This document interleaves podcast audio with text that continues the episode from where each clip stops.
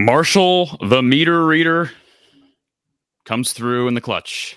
The Hawkeyes win another Hawkeye esque game, this time in Memorial Stadium in Lincoln, 13 to 10. These scores are getting easier and easier to predict.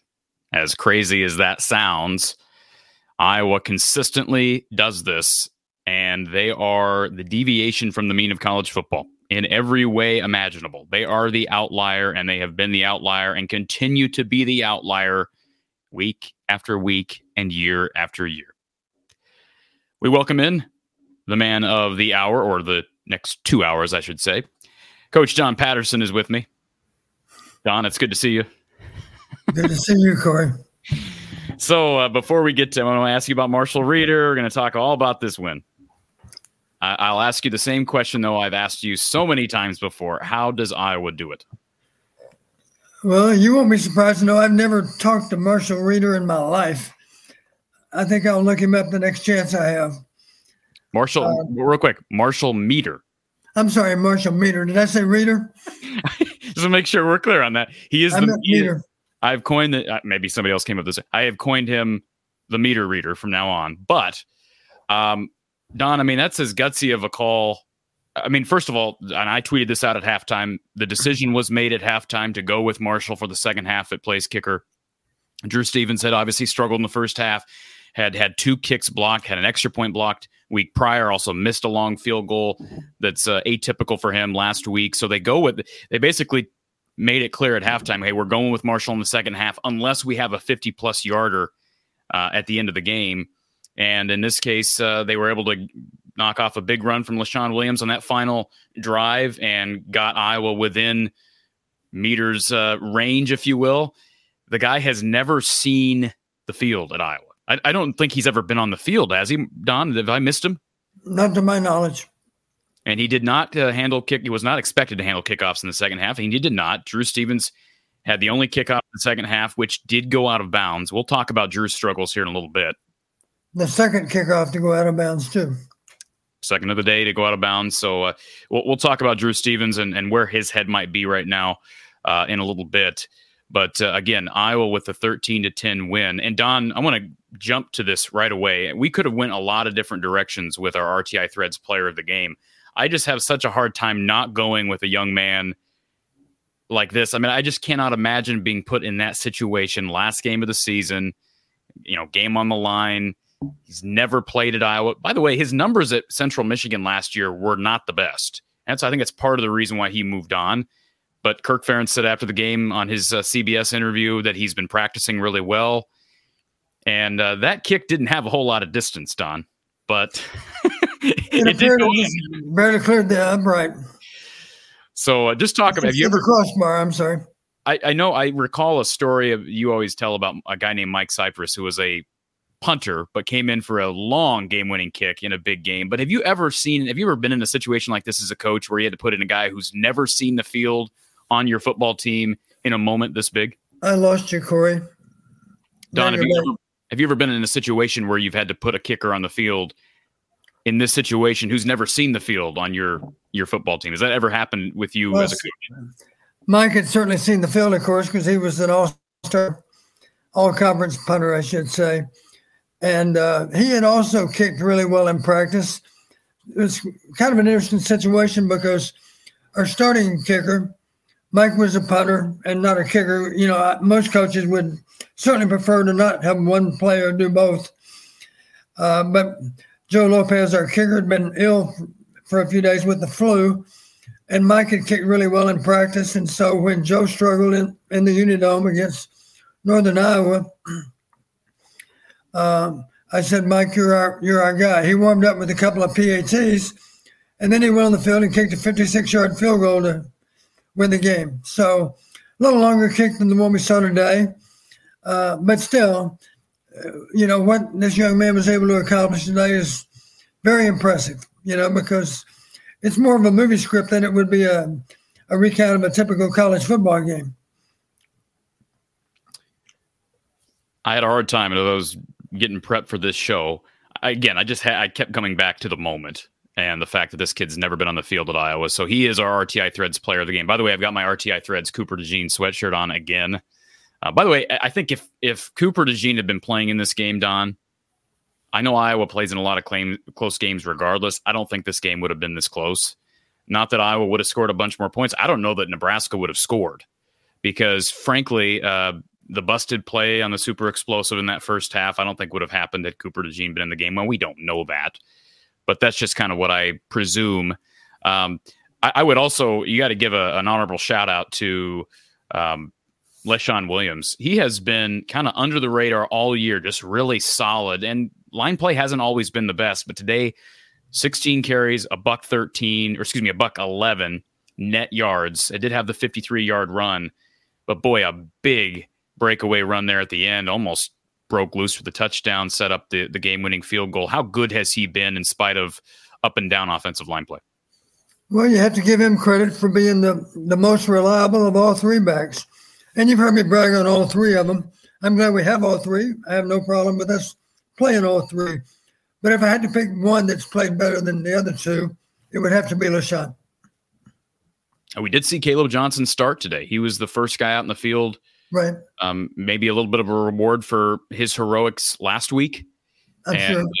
and that's fine. But uh, you're right about uh, Leshon being the bell cow and the most consistent back for Iowa. And I also thought about just naming Ethan Hurkett the player of the game because, you know, he doesn't grab that interception. You know, we may not even see overtime. Uh, it's it's possible we don't even see overtime, Don. Right. But that's the type of play that again uh, not saying it was phil parker's best day in the world. I'm sure he's going to be looking back at that super explosive and kicking himself all week for that even though they held this team to 10 points. But his guys seem to always make big plays in big moments whether it's a defensive lineman getting up for a pick or a cornerback making a pick or a strip sack whatever the case may be. I recall just a few years ago zach van valkenburg with kind of a weird fumble slash interception on a weird play near the line uh, late in the game that uh, ended up helping Iowa seal the deal in that one. And how many game winning kicks are we going to see in this series? Whether we're talking Miguel Recinos, Caleb Shudak, Keith Duncan, and now Marshall Meeder. And, and, by the way, I'll say this too. I think Drew Stevens will be back. I know people were kind of ripping me during the game for coming to his defense a little bit. He is struggling right now. There's no question about it. But that kid's got good character, and I think he'll be back. Um, this has got to be a low point for him. But I wouldn't be surprised if you know, he, they play Nebraska next year and he kicks a, a, game winner to make it five different kickers in the last seven years to, to win this game. Well, the immediate question as it pertains to place kicking is who's going to go out for a game winning kick next weekend in Indianapolis? well, like, like, I've said before, uh, I, I, think Drew is the best kicker on the roster. I don't think it's even close. You look at what he did last week, or excuse me, last year um, you know, he hit just hit a game winner a few weeks ago. What would you attribute his struggles to today? I mean, I know you're not talking to Drew. There was a, a comment here in the chat from OS for Hawks. He says, My buddy texted me, said Drew Stevens might have a toe issue. That is not true. And I understand you're just repeating a rumor. I can tell you that is not the case. He's not dealing with a toe issue. That is not the root of the problem here. But Don, tell us what your thoughts are on the on the Drew Stevens struggles because we've not seen him struggle like we have in the last couple of weeks. Well, um, I don't mind sharing with the listening audience the conversation we had at halftime. You asked me a, a question and you just wanted my professional opinion. Um, who gets more blame on the block field goals? And I told you at the time, I said, I believe I have to assign more blame to Drew.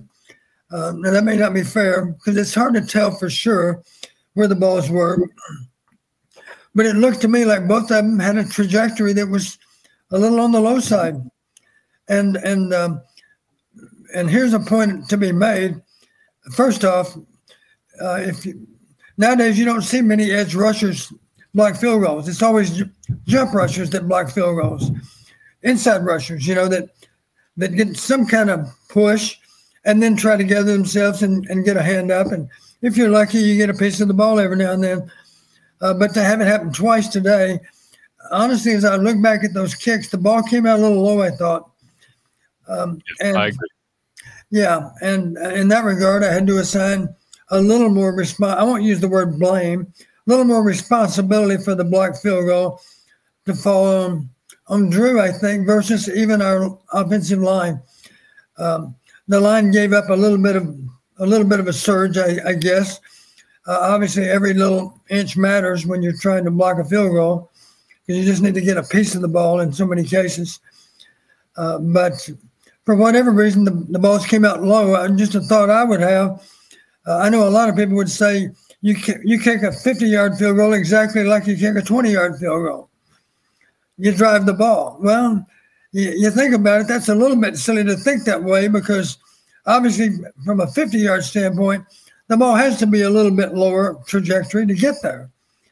But from the 20 yard line or the, even the 10 yard line, in the case of a PAT, I guess it'd be the 11 yard line because we spot the ball eight yards. You have a chance just to undercut the ball a little more and have it leave the leave your foot at a higher trajectory. You're not concerned about distance, obviously. You're just concerned about it being between the uprights and not being blocked. And so there is an argument for from uh, hitting a different ball on a PAT or a short field goal than you do on a longer ball.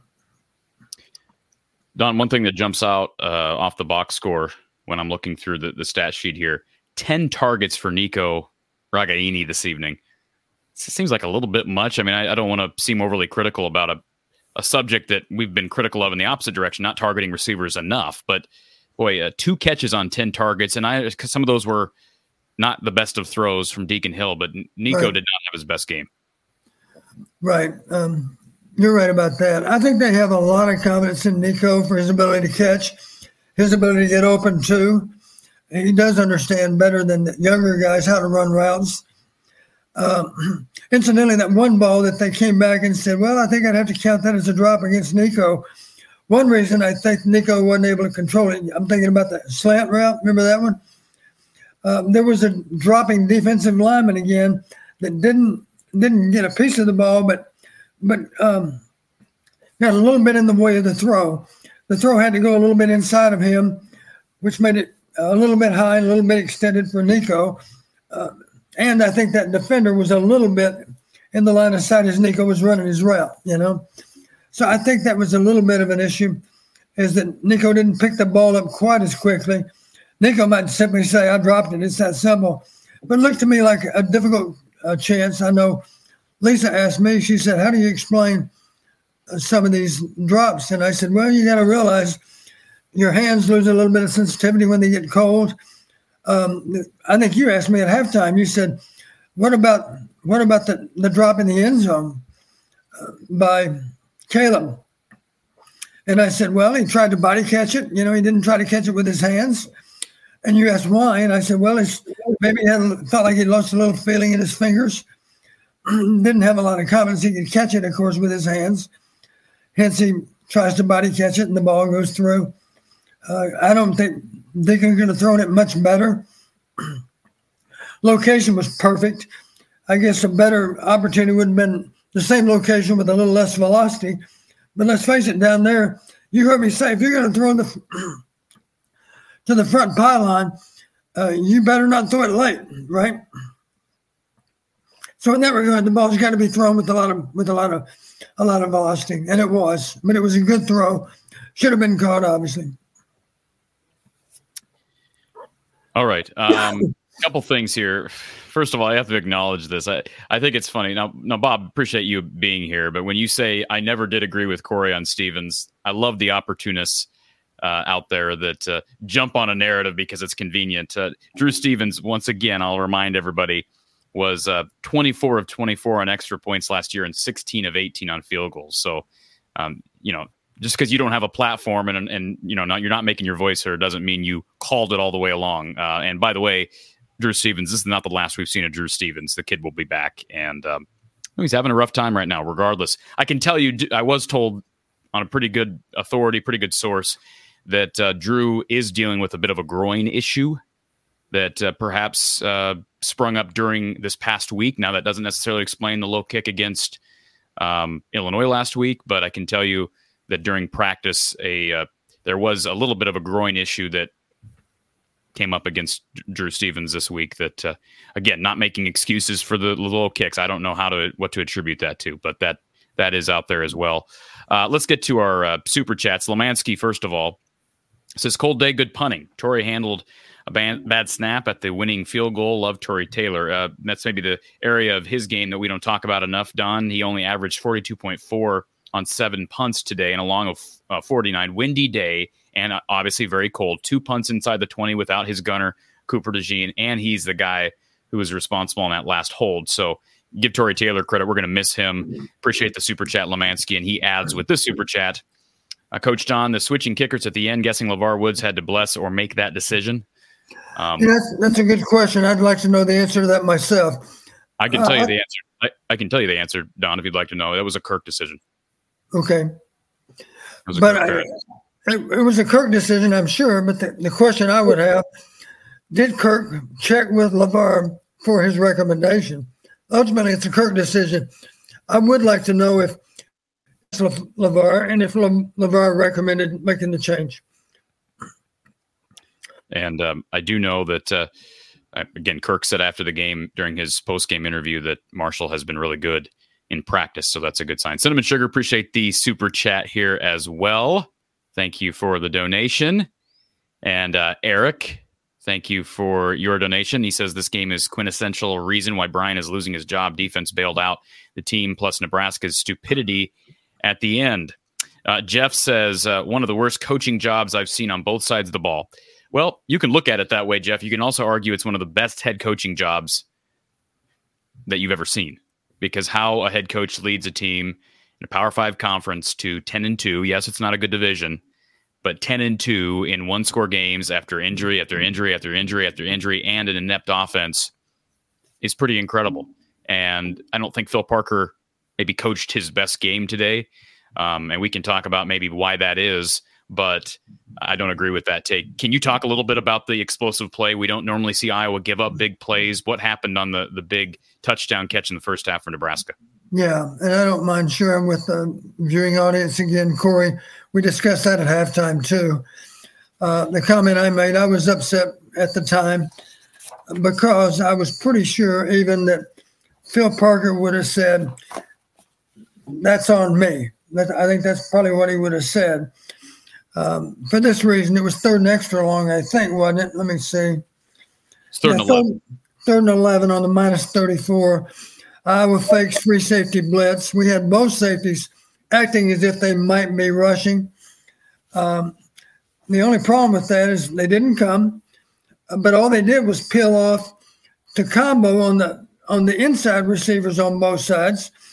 I believe it was empty, as I recall. I think it was three by two, because um, the one that peeled off on the trip side comboed on number three receiver, which left Deshaun Lee man to man on num- number two.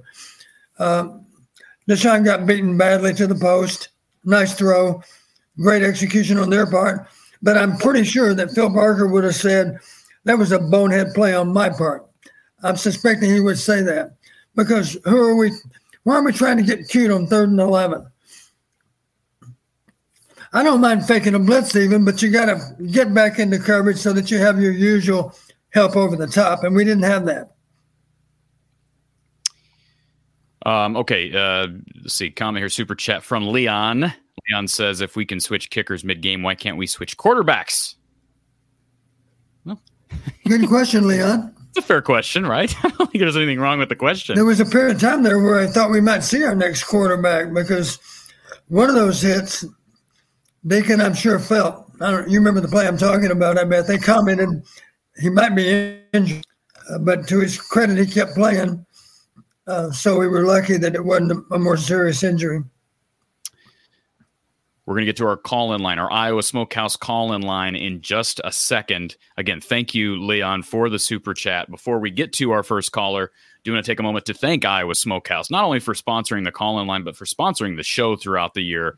If you're new to the show, big part of the reason why we're here is because of our sponsors iowasmokehouse.com use the code hawkeyes for great snacks whether it be their meat sticks their jerky maybe even their salsas or barbecue sauces and ketchups. Use the code Hawkeyes for 15% off your order. So much sports going on. By the way, we'll be here for the next two hours because we've got Iowa hoops, men's and women's hoops here later today. And Iowa Smokehouse will be with us for that post game show as well. Use the code Hawkeyes for 15% off at iowasmokehouse.com.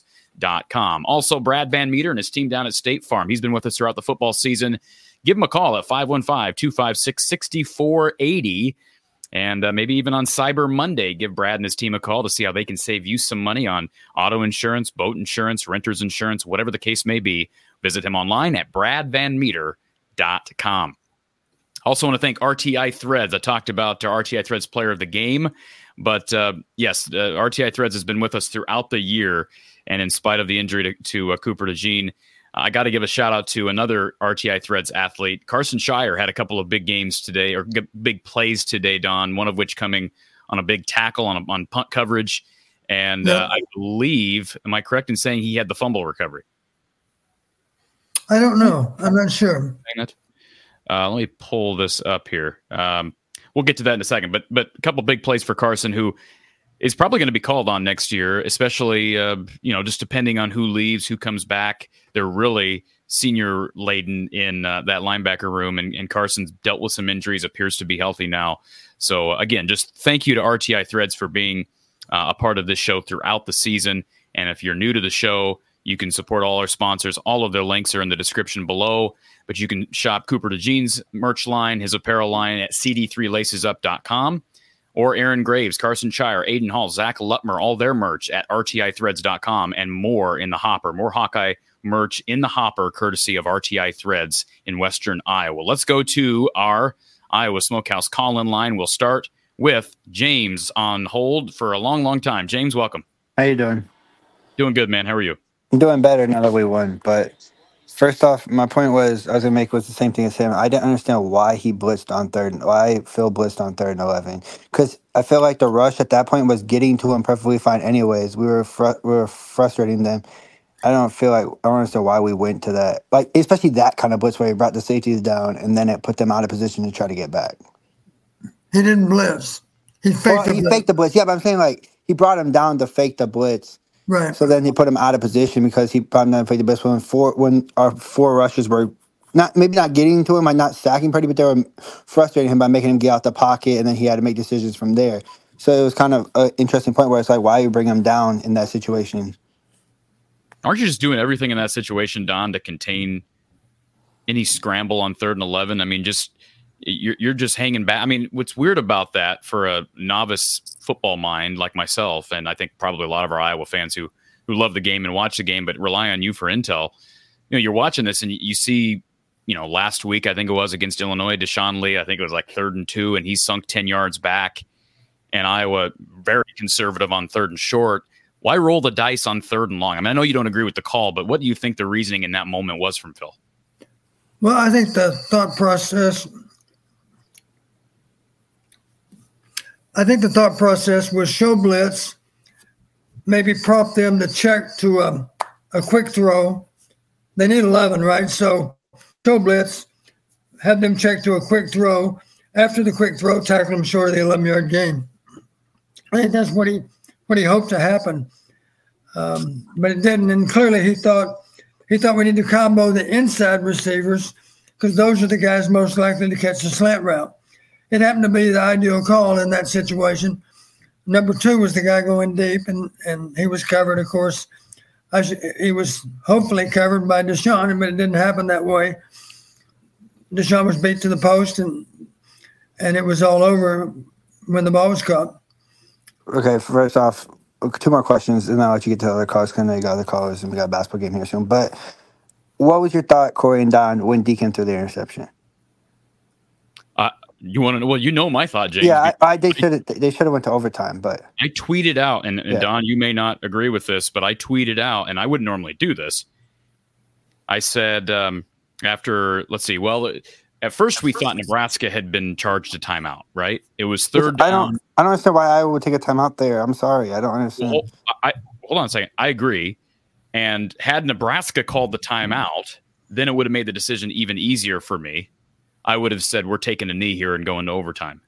I am not putting this game in the hands of Deacon Hill And I, I mean, again, I, am all for rolling the dice and you know aggressive Kirk 3.0. But Don, I tweeted out right before that happened. I said have to take a knee here. They did not. Deacon throws an interception, nearly cost them the game. Just your thought process. That seemed very much against the grain of what Kirk would normally do in that situation. Yeah, I, I felt this way. Uh, we had done next to nothing in the second half, right? We had 200 yards at halftime. I doubt that we had 100 in the second half. Maybe we ended up with 100, not much more than 100, though. you can look it up as we talk. Uh, but I honestly felt we just need to get in. We just need to get to the into regulation with a 10-10 and then take steps to beat them in overtime. Because I thought the odds of us being able to engineer any kind of any kind of drive were very slim at that point. Uh, truthfully, there were other times in the game we were fortunate that we didn't throw a pick or two the way the balls uh, came out. A time or two, we were just lucky that they weren't intercepted. Uh, they certainly had some opportunities, just like just like we did, but it seemed like they had more opportunities. Uh, and again, I just saw it all in real time, so I'd have to go back and look to see how many balls were legitimately had a chance to be intercepted. It just looked like we were um, maybe not intercepted so much as just the possibility of him being stripped in the pocket. Well, either, either, either or. Hey, think about this. Twice we got stepped on, right? Twice our quarterback's foot got stepped on. That should not happen. Uh, uh, we are so lucky that it didn't end up as a safety. I'm talking about the goal line play, of course, where he was almost down and tossed the ball back to Leshon. Two things. Heck of a play in the moment from Deacon to toss that ball as he's falling down. All right, that's a lot of weight coming down on that turf. Uh, and he did it a couple. He did both times. Got that ball off both times. Credit to Deacon Hill. Second thing is the color commentator. I don't even know the guy's name, and he's an offensive lineman, former offensive lineman apparently, because they kept bringing it up. Made the point of saying, you know, that's always on the quarterback. Now he's a former old lineman. Is that true, Don? Was it a trip or was it did his foot get stepped on? Well, his foot clearly got stepped on. But here's the question: uh, it, it still could be one or two players and it gets down to the footwork of the lineman versus the foot footwork of the quarterback. I will say this: quarterbacks need to understand that first step has got to come in a hurry. You can't leave your foot in the ground, you know, and you got to know for sure what the foot, appropriate footwork is. And and to coincide with that, of course, the lineman their job is not to retreat on that particular play. Uh, their job is to and if they do retreat, only ever so slightly, you know, because pass sets need you need to take on a you don't want to give a guy a chance to get ahead of steam against you on a pass set. How far off the ball do you need to set? Only long enough to get your hands up. So if you, the ideal um, offensive guard would pass set without really dropping much at all, because he can shoot his hands that quickly to take on that lineman on the line of scrimmage. Don't don't retreat and give him a chance to to bull rush you into the quarterback's lap. You, you follow me there, Cory? Absolutely. You, you yep. drop only enough to get your hands up. That's what most O line coaches would teach. The bottom line uh, is that the quarterback should not be stepped on. And just like with a, what's the problem with the snap? Well, I always said it's never one person's fault. It's the fault of the quarterback and the center. I'm talking about when he's indirect. If they if the exchange doesn't happen, let's just analyze why. We have to solve it, and there's not going to be one person's fault. It might be one more than the other, but the bottom line, we have to solve it. We have to go an entire season without without losing a snap when we're indirect. That's the goal. That's a lofty goal, but there are some teams that actually get that done. They they go an entire season without losing a, a snap underneath the center. So the bottom line, uh, for him to be stepped on twice, I would suspect it's more his fault than the lineman. I don't know that. Only the coaches can determine that, and they might not even know until they look at the video. For sure. And one more, a couple, one more thing. First off, I hope I don't know Caleb. Caleb Kyle said Kaleb Brown got in the game. I didn't see him back in the game, but uh, we need him. So I hope nothing serious if he is hurt. I know he missed like most of the second half. But talking about snaps, Tory Taylor on the kickoff. If he didn't put the snap back up the way he did, we didn't have a chance. Because if you watch, it hits the ground, he picks it back up real quick and puts it back. You talking about on the field goal kick? Yeah, on the last field goal kick, he, he literally was on the ground. He picked it up, put it right aside. I guess that's what I'm saying, and I'm not. I'm not taking any.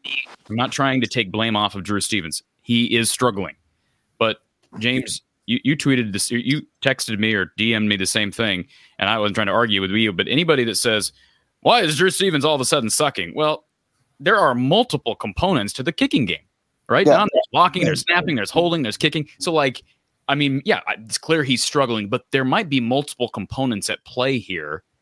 And we just don't often see this out of any Iowa kicker, especially a guy who's been as solid as Drew has been. So, whether it's mental or physical, again, I, I mentioned the groin issue that I was told he is dealing with this week, but in general, um, I think he'll be back. And uh, as much as I'm happy for, as much as I'm happy for Meeder, I do kind of wish that would have been Stevens who kicked the game winner after all the turmoil he went through in that game, because I feel like that would have been cool to see as well. But I'm just glad we got the win, and Marshall Meeder will always be a name I think our fans remember now after this game. So, yep. But Thank you. Enjoy, enjoy the night, and I'll watch this Iowa basketball game. Hopefully, we can pull one through. Sounds good, sir. All right. Uh, lots of comments in the chat. And if you want your comment to be addressed on the air, it's going to have to be a super chat. I can't filter through everyone's comments. D. Rollifson with the super chat. The wide receivers didn't help today. Grateful for 10 and 2. Uh, it, it is fair to acknowledge that Diante Vines continues to be out. Kaleb Brown went out in that second half with an injury. By the way, Don, you asked about total yardage in the second half 116 total yards for the Iowa offense combined in that second half, including just 38 in the third, excuse me, in the fourth quarter. But for the day, um, Kaleb Brown did have three catches on 21 yards, and he looked okay at times. There was a play on the, I'm trying to f- figure out which side of the field we'd be talking about. Um, but there was a play along the sidelines that Kaleb Brown made into the uh, red zone in that first half that looked like vintage athlete. Like this is the this is the reason this kid was a four star recruit. And you see his upside, and then he has yeah. the the end zone gets hurt. I still really am high on Kaleb Brown, and I think he'll he's going to really help this team, assuming he sticks around. Um, but uh, you know, he's made a lot of progress over the last few weeks. Keep in mind, he wasn't even playing like four weeks ago, and right. You know, he's basically their number one receiver right now. I don't know what's happened with Seth Anderson. He had a big catch late in the game, but he has been playing less and less as well. Jacob Bostick saw the field mm-hmm. today. And you're absolutely right, uh, D. Rollison. As far as drops are concerned, I don't have an official number yet, but Kaleb Brown was targeted five times, caught three. Nico had 10 targets, caught two. Seth had two targets, caught one and Jacob Bostick had the one target on a bad throw. Some of those were just bad throws. That's a Correct. terrible throw, terrible decision. Also, a bad route by Jacob Bostick. I don't know if you agree with that, Don, but on the, we were very lucky that ball went intercepted. It's a really bad route. You're right. it's, it's, a young man who's going to learn, but uh, that shouldn't have been thrown anyways.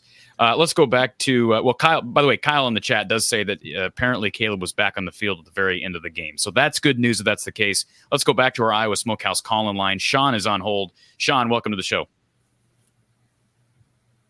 Hey guys, can you hear me? Absolutely. Hey. Good to see you, Sean. Hey, uh, congrats on, uh, on crushing the under once again. You guys have been paying my bills this year with these just taunting Vegas. Can you set this line low enough? It's incredible, isn't it? And they flirted with they flirted with the line today with 23, but uh, it was oh yeah they did it under. Yep. Yeah, especially in the first half, looked uh looked actually competent on uh, running the ball in that first half. It was a bit surprising. I've uh, been following the show all year. Never uh, got a chance to call him, but I just want to say I appreciate you guys do good work here covering these games. And um, appreciate that. And so yeah, I watched just a little vested interest. I'm a Buckeye fan, bro. Okay. So hopefully we'll meet meet up next weekend. That'll be fun. I don't know that it'll be fun about, for Iowa, but it'll be fun for someone. well, you, well, you get you get a trophy anyway for it, right? For this. Well, you, you, they get a banner. They, they get a banner, banner somewhere. for winning the West. Yes. They'll get a banner somewhere, and they'll get a banner for a bowl game appearance as well, Sean. So that's good. Absolutely. So, wondering what needs to be done to like modernize this offense while maintaining uh, fidelity to Iowa's sort of holistic approach to football. I don't think they really want to be the team that's running up and down the field. You know, uh, risking turnovers. And, you know, I, I think they want to play risk averse football and offense. They'd like but, to be obviously more effective than they are. What? I think I understand what you're saying, Sean.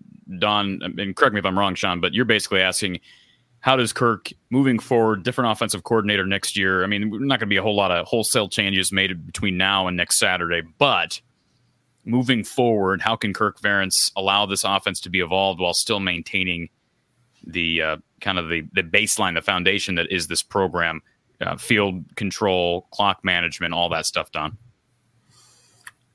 Well, hire hire a guy that knows a lot about about teaching and training quarterbacks, and of course knows a lot about formulating game plans too.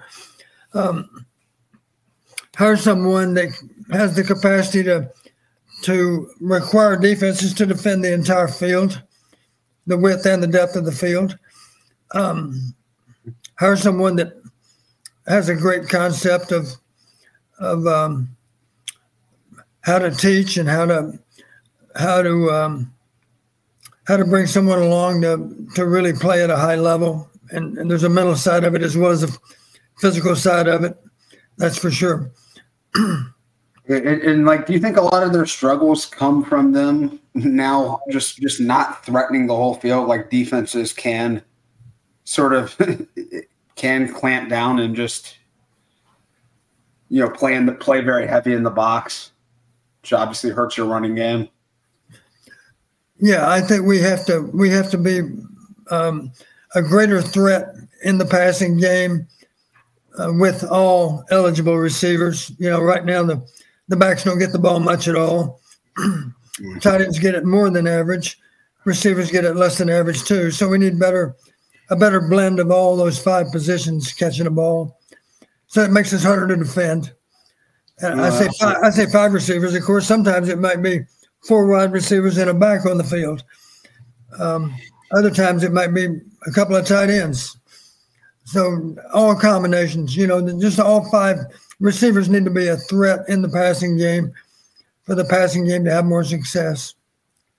Yeah, I mean, I look at a program like um, those cheaters. Um, they do a good job of uh, kind of doing, I think, what Iowa likes to do. They use a lot of heavy personnel sets but they but there there's always a threat. But they get everyone involved in the passing game. Yeah, you know, and it's going to be a hard.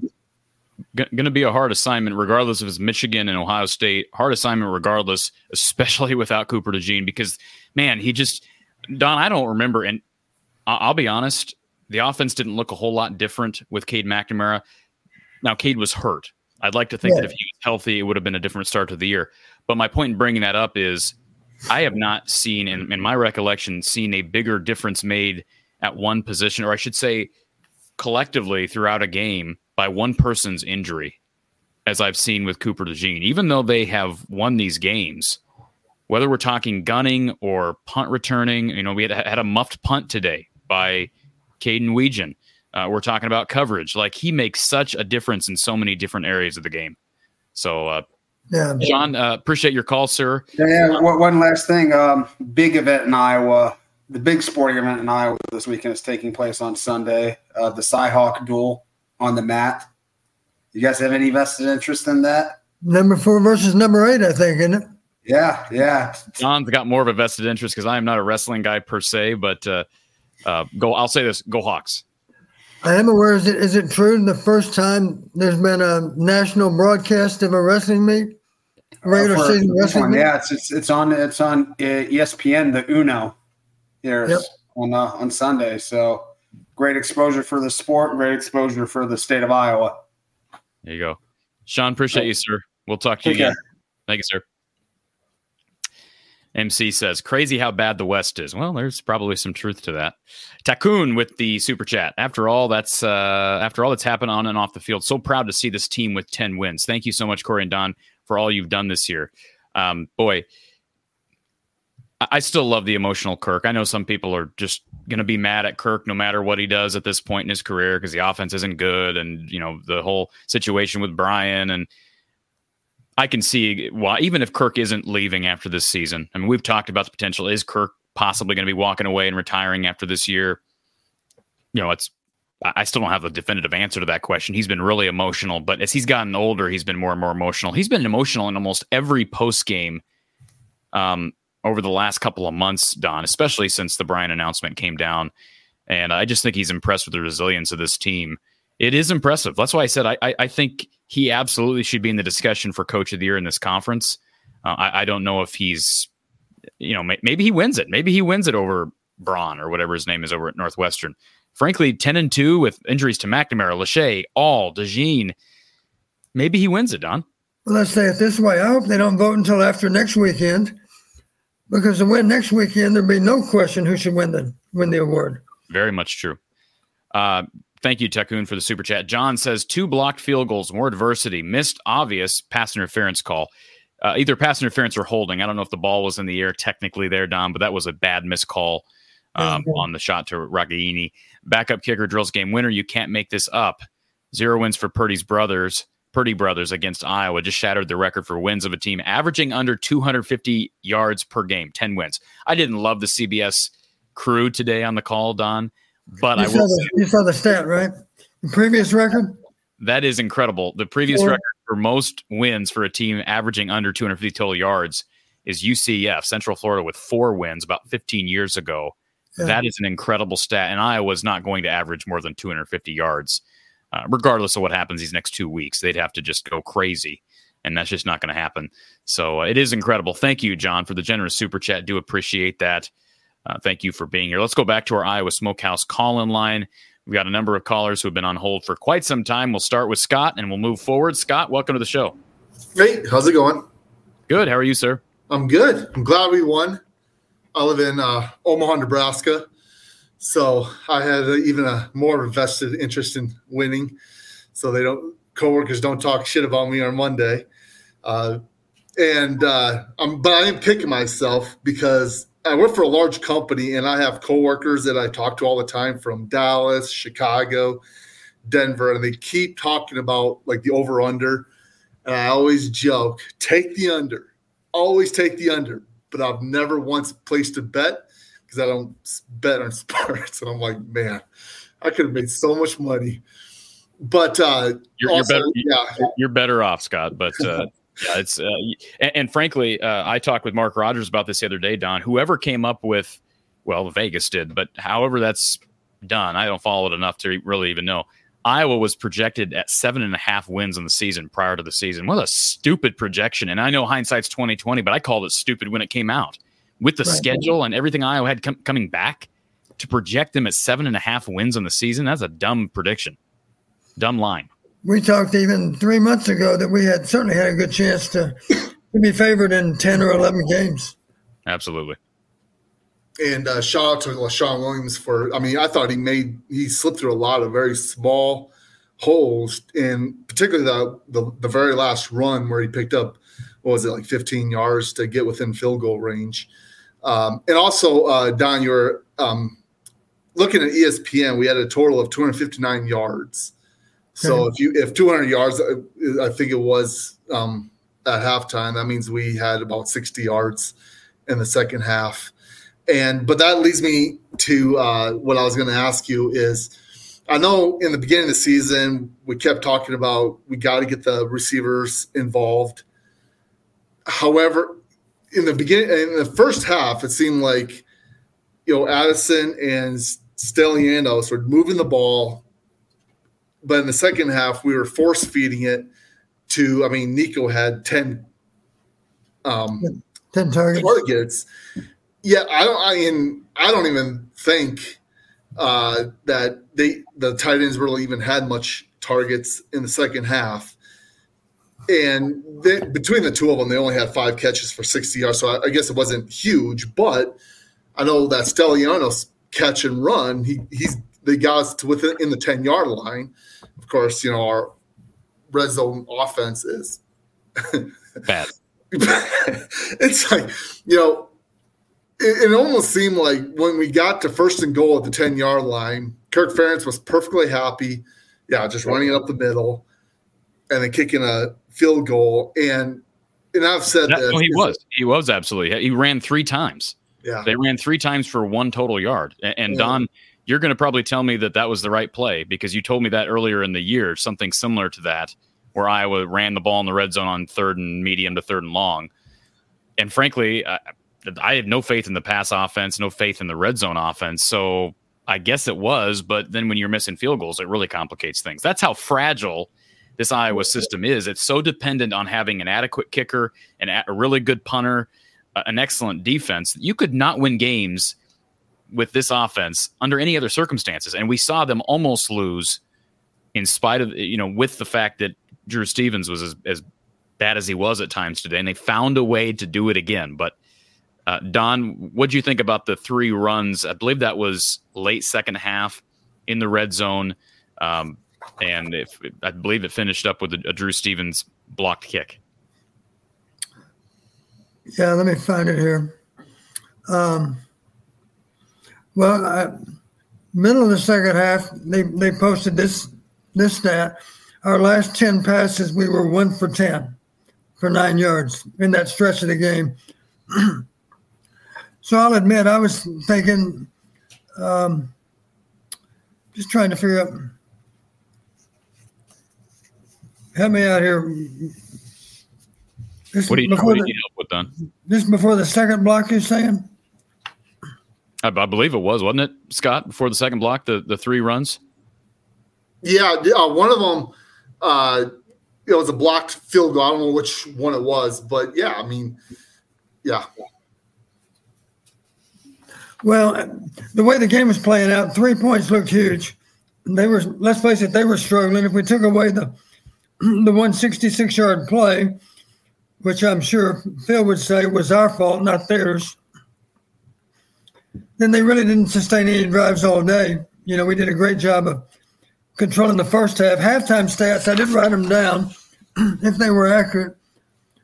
Not even close, really and and this is where the kind of the problem is is like again in the Wisconsin game, we ran up the middle, we punted it, we were so willing to give it back to Wisconsin, and I just I'm thinking we're playing on such a razor's edge that one missed block, one blown coverage, all it takes, just one, yeah. you know, not a series of them, just one bad play on the defense or even spe- or special teams, and Wisconsin wins.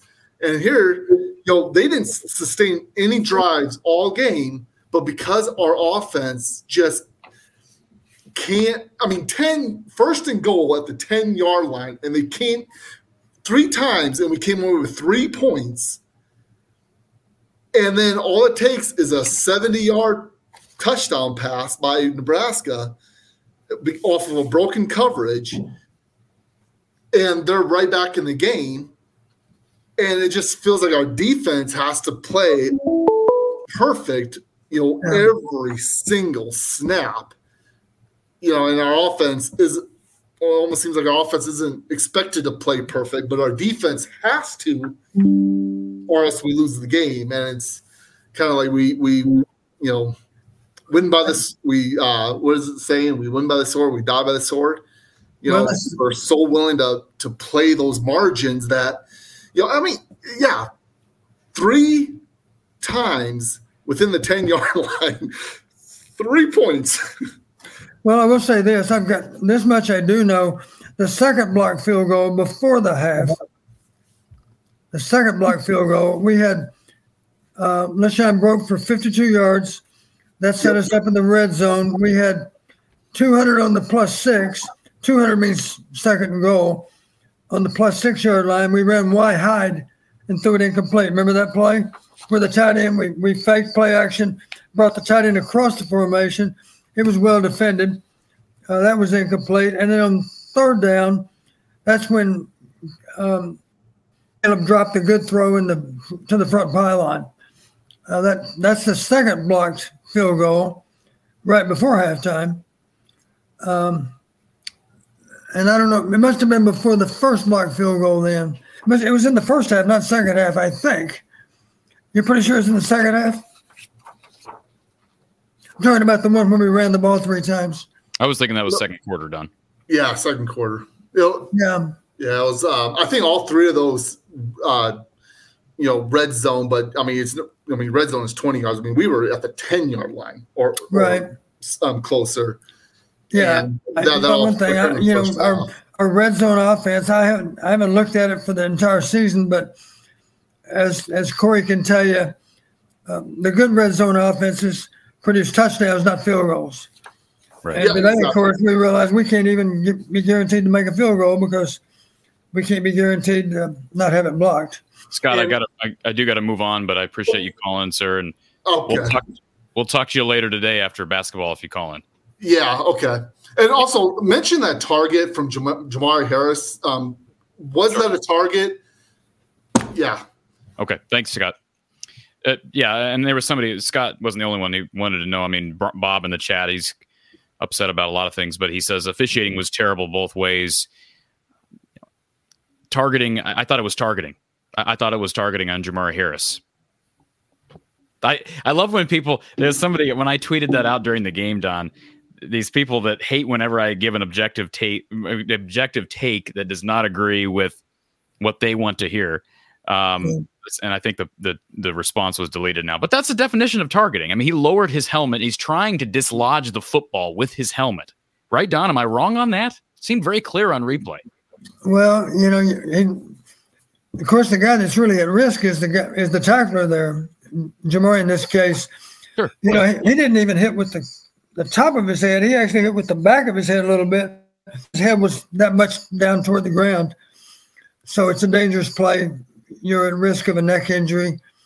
And obviously, uh, we used to always coach guys to, you know, to, to run through contact and to, and to have your eyes up. In other words, you're hitting with your face mask all the time, with the front of your helmet. Uh, you're never going to get flagged for that, of course, and you're not going to miss as many tackles. When you drop your head, your eyes are no longer on your target. So, obviously, at that point, you might as well be uh, be blindfolded, you know, because you really can't see where you're going. And BJ brings up the fact that perhaps Kirk didn't want to get into a field goal contest with Nebraska. Um, you know, that's possible, but they were going to have to kick at least one field goal to win, regardless, because they weren't scoring a touchdown unless Leshon breaks one. But I, you know, they that was a an interesting decision to uh, do what they did on on uh, third down and call the timeout.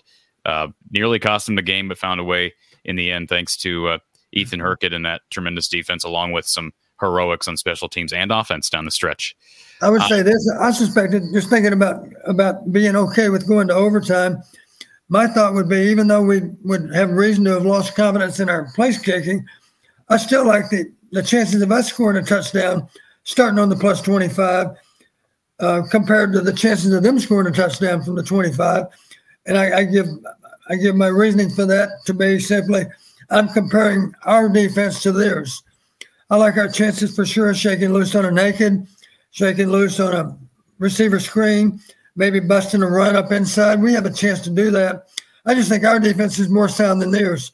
So I like our chances of scoring from the 25 better than scoring a touchdown from the 25 better than theirs.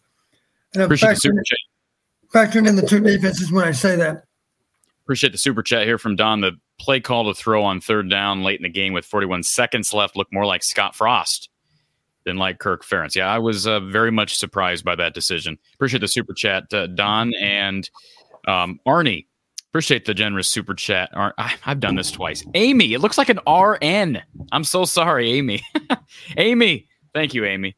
Hello, Coach and and uh, Cory. of a show as always. We enjoy listening to you guys. Thanks for all you do. Any updates on Kaleb Brown injury? Super chat courtesy of RTI Threads. Amy and Marty. Thank you, Amy and Marty, and certainly Marty uh, being a part of RTI Threads and and supporting this show through sponsorship and through the super chat. Um, but uh, Kaleb Brown, I, I don't have anything up official from Iowa, and I have not received any any uh, top secret information on this. But I did see that our, our guy Kyle said that he was on the field late. I did not notice that. Don, did you notice Kaleb Brown back on the field at the end? I didn't, but I didn't notice anything that resembled an injury either. I'm not sure when he might have been injured. Yeah, I don't know. I mean, I, that that was a report from the CBS uh, crew. Although she did say, I think she said Kaleb.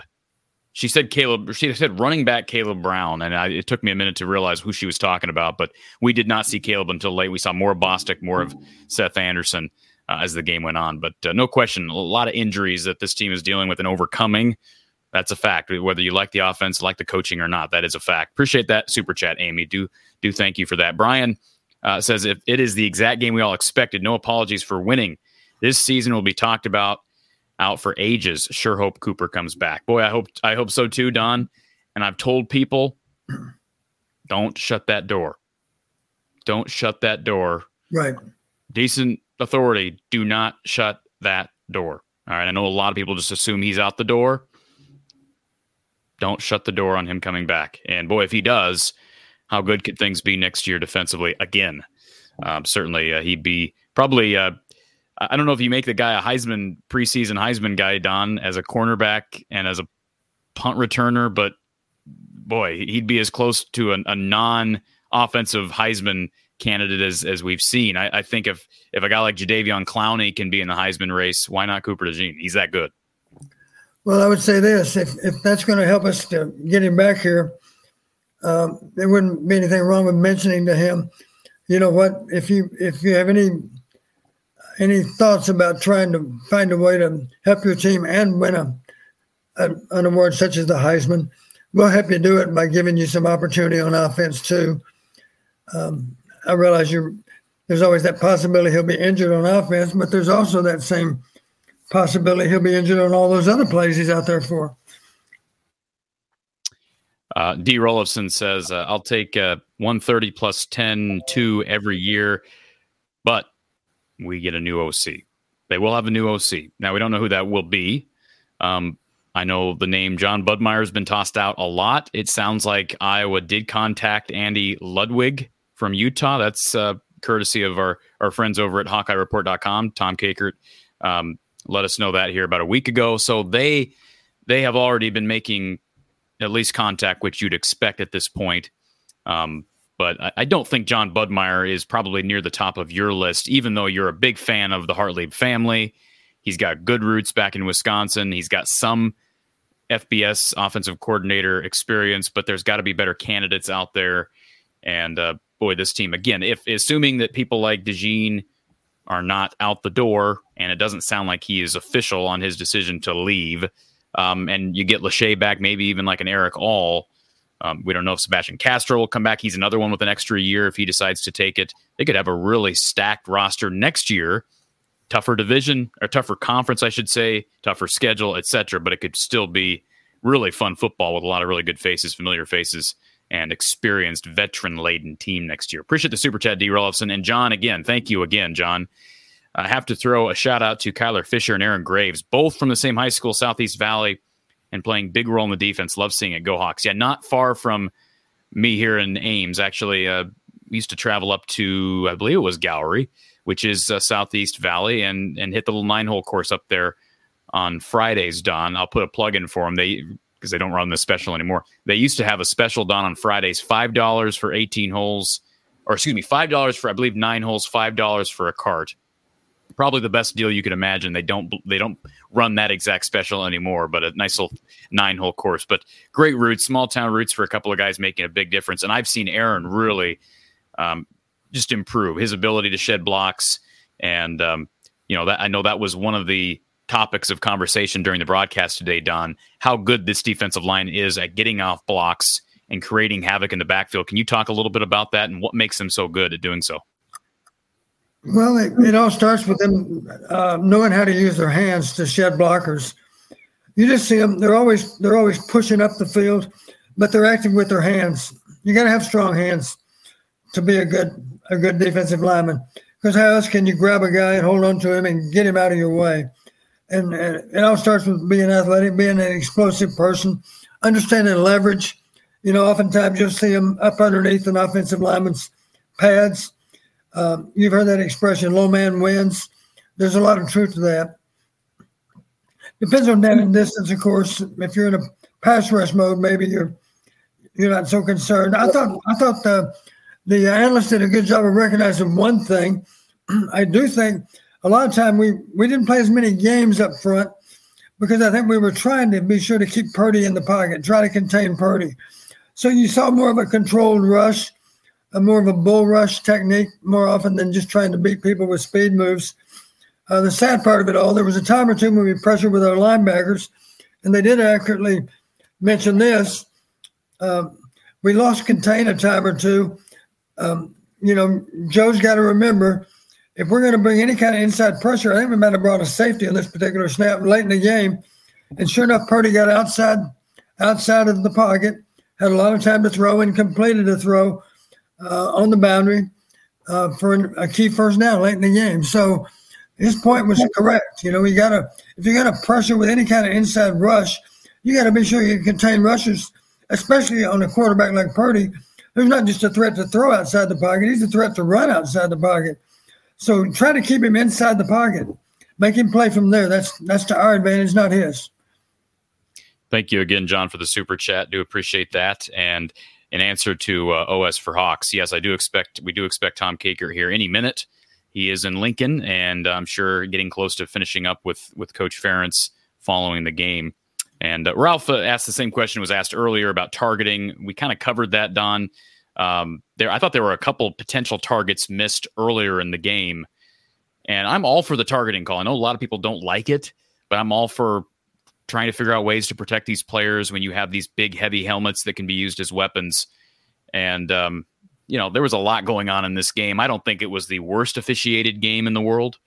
Um, I, I, thought, uh, you know, pretty typical as far as number of times you go to the review.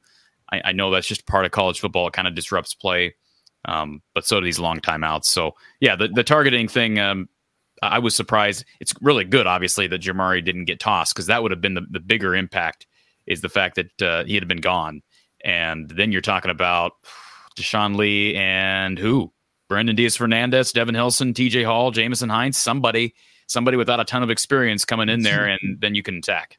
Yeah, somebody that's very unproven at that point. Yep. Um, Chad says, is Brian allowed to to coach in the Big Ten championship game? Yes, he is. He'll be there for the bowl game and the Big Ten championship game. Viking Hawk 33, appreciate the super chat. After seeing the interview with Kirk, it's amazing how great of a person he is. Never seen a season like this. Appreciate that positive attitude, Viking Hawk, and and you know, I know people are still frustrated with with the offense, but you know, I, I will say this, Don: thirteen to ten win, and everybody thinks, ah, I was just the most boring, the worst ten and two team to ever play. They're boring football. We got seven hundred people on here watching this show. Um, you know, during a week where I know a lot of people are busy with family and whatnot. 700 people here between the two channels. So do appreciate everybody being here. Let's get to our next Iowa Smokehouse caller. We've only got about an hour left of the show, so we're going to speed through our callers. All of you on StreamYard, Kyle, Ryan, um, let's see, Alex. I, I, know we've got Adam in the the uh, queue as well, along with Dave and Jackson. I'm going to get to you. We're going to have to kind of speed callers up because we've got a lot to get to over the next hour before Iowa men's basketball tips off in an hour. Let's get to our next caller on the phone line. Thank you for calling Iowa postgame here with Coach Don Patterson. Who's on the line? Uh, this is Brian. Hey, Brian. Yeah, I just yeah, just a couple of quick uh, comments. The the one was that um, towards the end of the game, where um, where uh, Purdy uh, scrambled, almost got the first down. Then there was a false start, and then they went back and challenged that spot of that of the of the where he went out of bounds. So I was sure why you know if they could have challenged that because a play really didn't run, but they had a penalty on that on the next on the next play. So I don't know. It's a good question. they were Don. able to challenge that. Don, can you clear? Well, I was surprised with the timing on the whole thing too, because if you're in a challenge, it needs to be before the next snap. In this case, of course, it was a false start. The ball wasn't snapped. I guess that's the difference, is the ball wasn't actually snapped. Um, you know, to it was second, second and about a yard, as I recall, uh, and then it became second and six. And I guess their argument was, well, since the ball wasn't snapped, can't we go back and look at it? I guess you can. I didn't know that. I didn't know that was an option either. Um, and I was just relieved to know it wasn't a first down on that first down play. They didn't earn another first down, so it became second and six, and and um, I guess we're we're glad that it did. I'm trying to think of exactly when that happened, though. Was that really really late in the game, or a little bit earlier? Yes, that was that was towards the end. I think it was still like two or three minutes left. Yeah, I think um, I think on the next play, Nebraska caught an in route for a first down because I've got a second and six here mentioned. Uh, the entry I had right before that second and six play, I made this statement, Corinne. I bet it'll draw us, it'll it'll it'll make sense to you. I said reminds me of Minnesota game. We have been outplayed in the second half. That's how I felt at that moment. I do not like the direction this thing's going.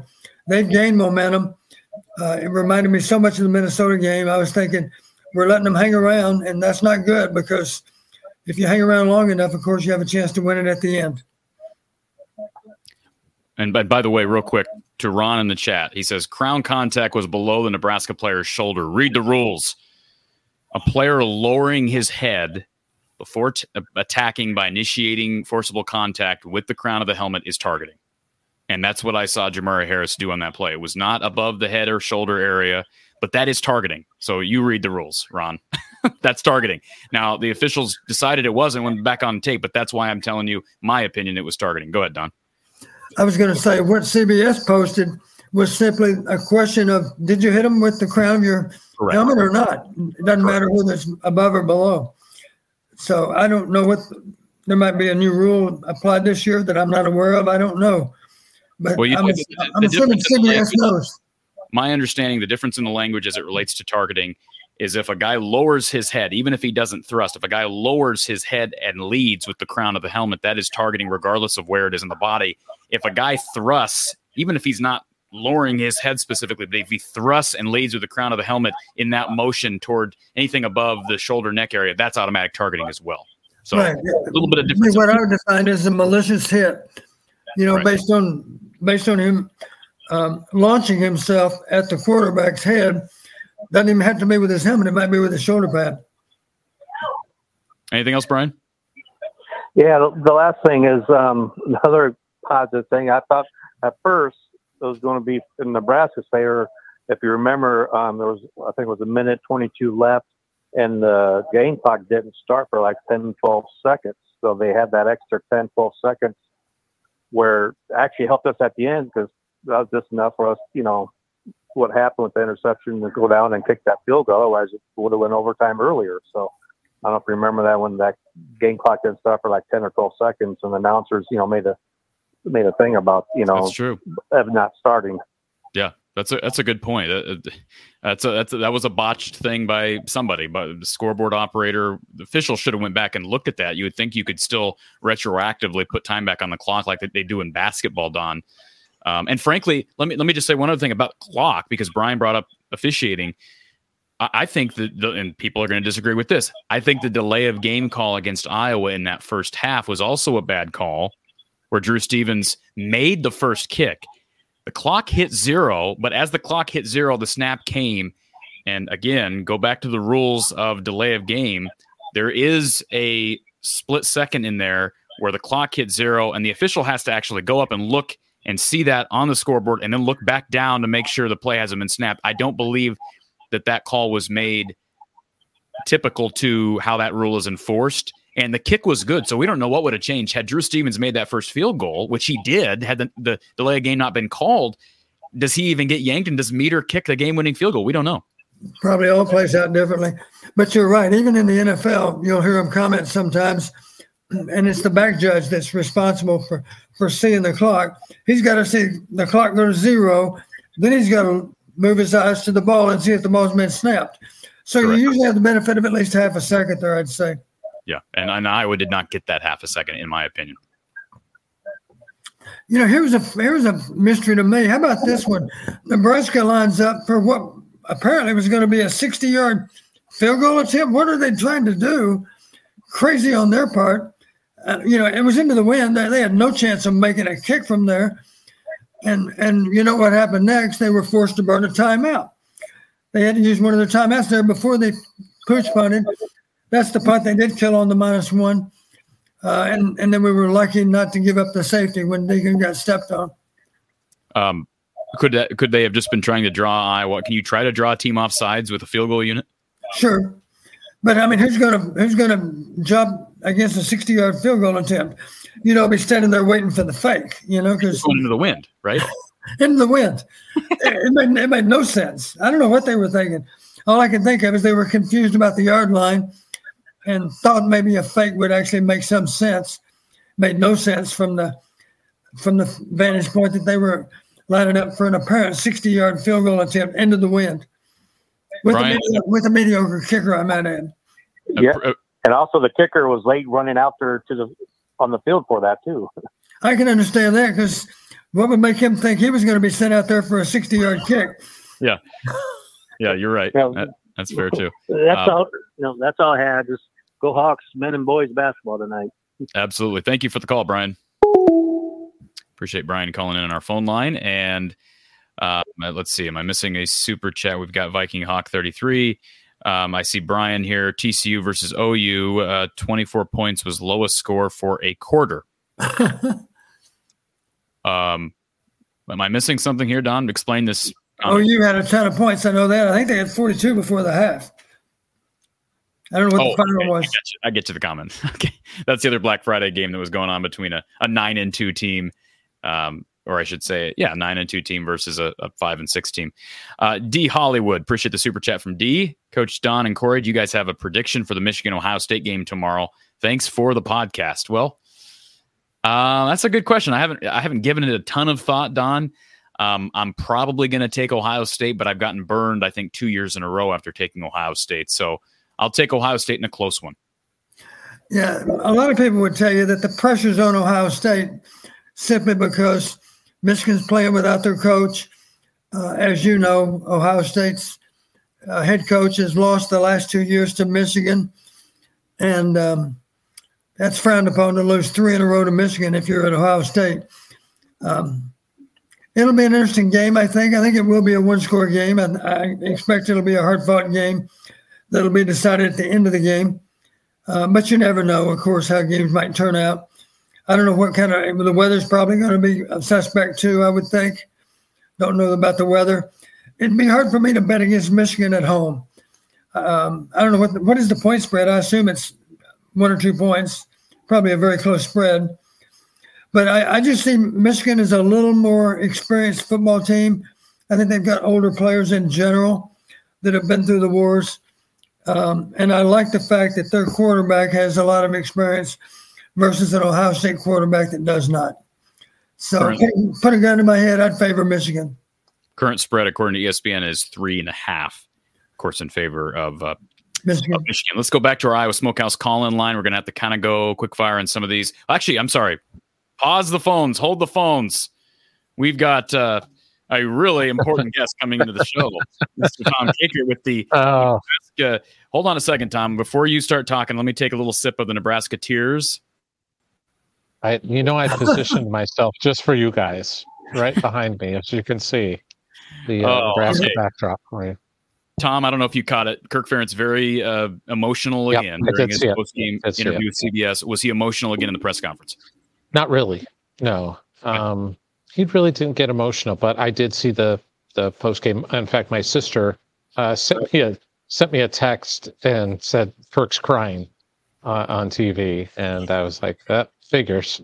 It figures. and she goes, she's like, I'm crying too, and uh, you know, it's just uh, you know, it's the emotions are that, has been Kirk for a while now. It's been, you know, I I, dub, I affectionately dubbed him emotional Kirk a while back, and um, and just you know it's neat to to see him so moved by his players and just appreciative of his players and what they are doing on the football field because this by you know man to man whatever it is um, they shouldn't be doing this. You know there's just no I, I, don't know that there's any logical reason for it. In fact i asked him after the, i asked kirk after the game. I said look you know, it's just how do you guys can you coach this? How do you coach the intangibles, the you know, the doing doing things better than everybody else and being comfortable in the uncomfortable because in a lot of games, tight games, it's uncomfortable for guys. And that's why you see guys sometimes spit the bit and other guys flourish in it. And why has this team flourished in these tight games? And and I don't know, Coach Coach P, you can probably answer that better than anybody. Well, the announcers did mention over the course of the season, uh, we had been in five yeah. games and won four out of five. Uh, and Nebraska, on the other hand, had also been in five and, and lost four out of five. Yep. So, in those situations, of course, the fact that you've been there before, you just have a tendency to think we're going to make something something good happen. With, yeah. the, with the game on the line, things are going to fall our way. and That's just how you think. And if you if you failed in those situations, it's kind of a a given that you're more likely to fail up ahead. And I think that happened again today.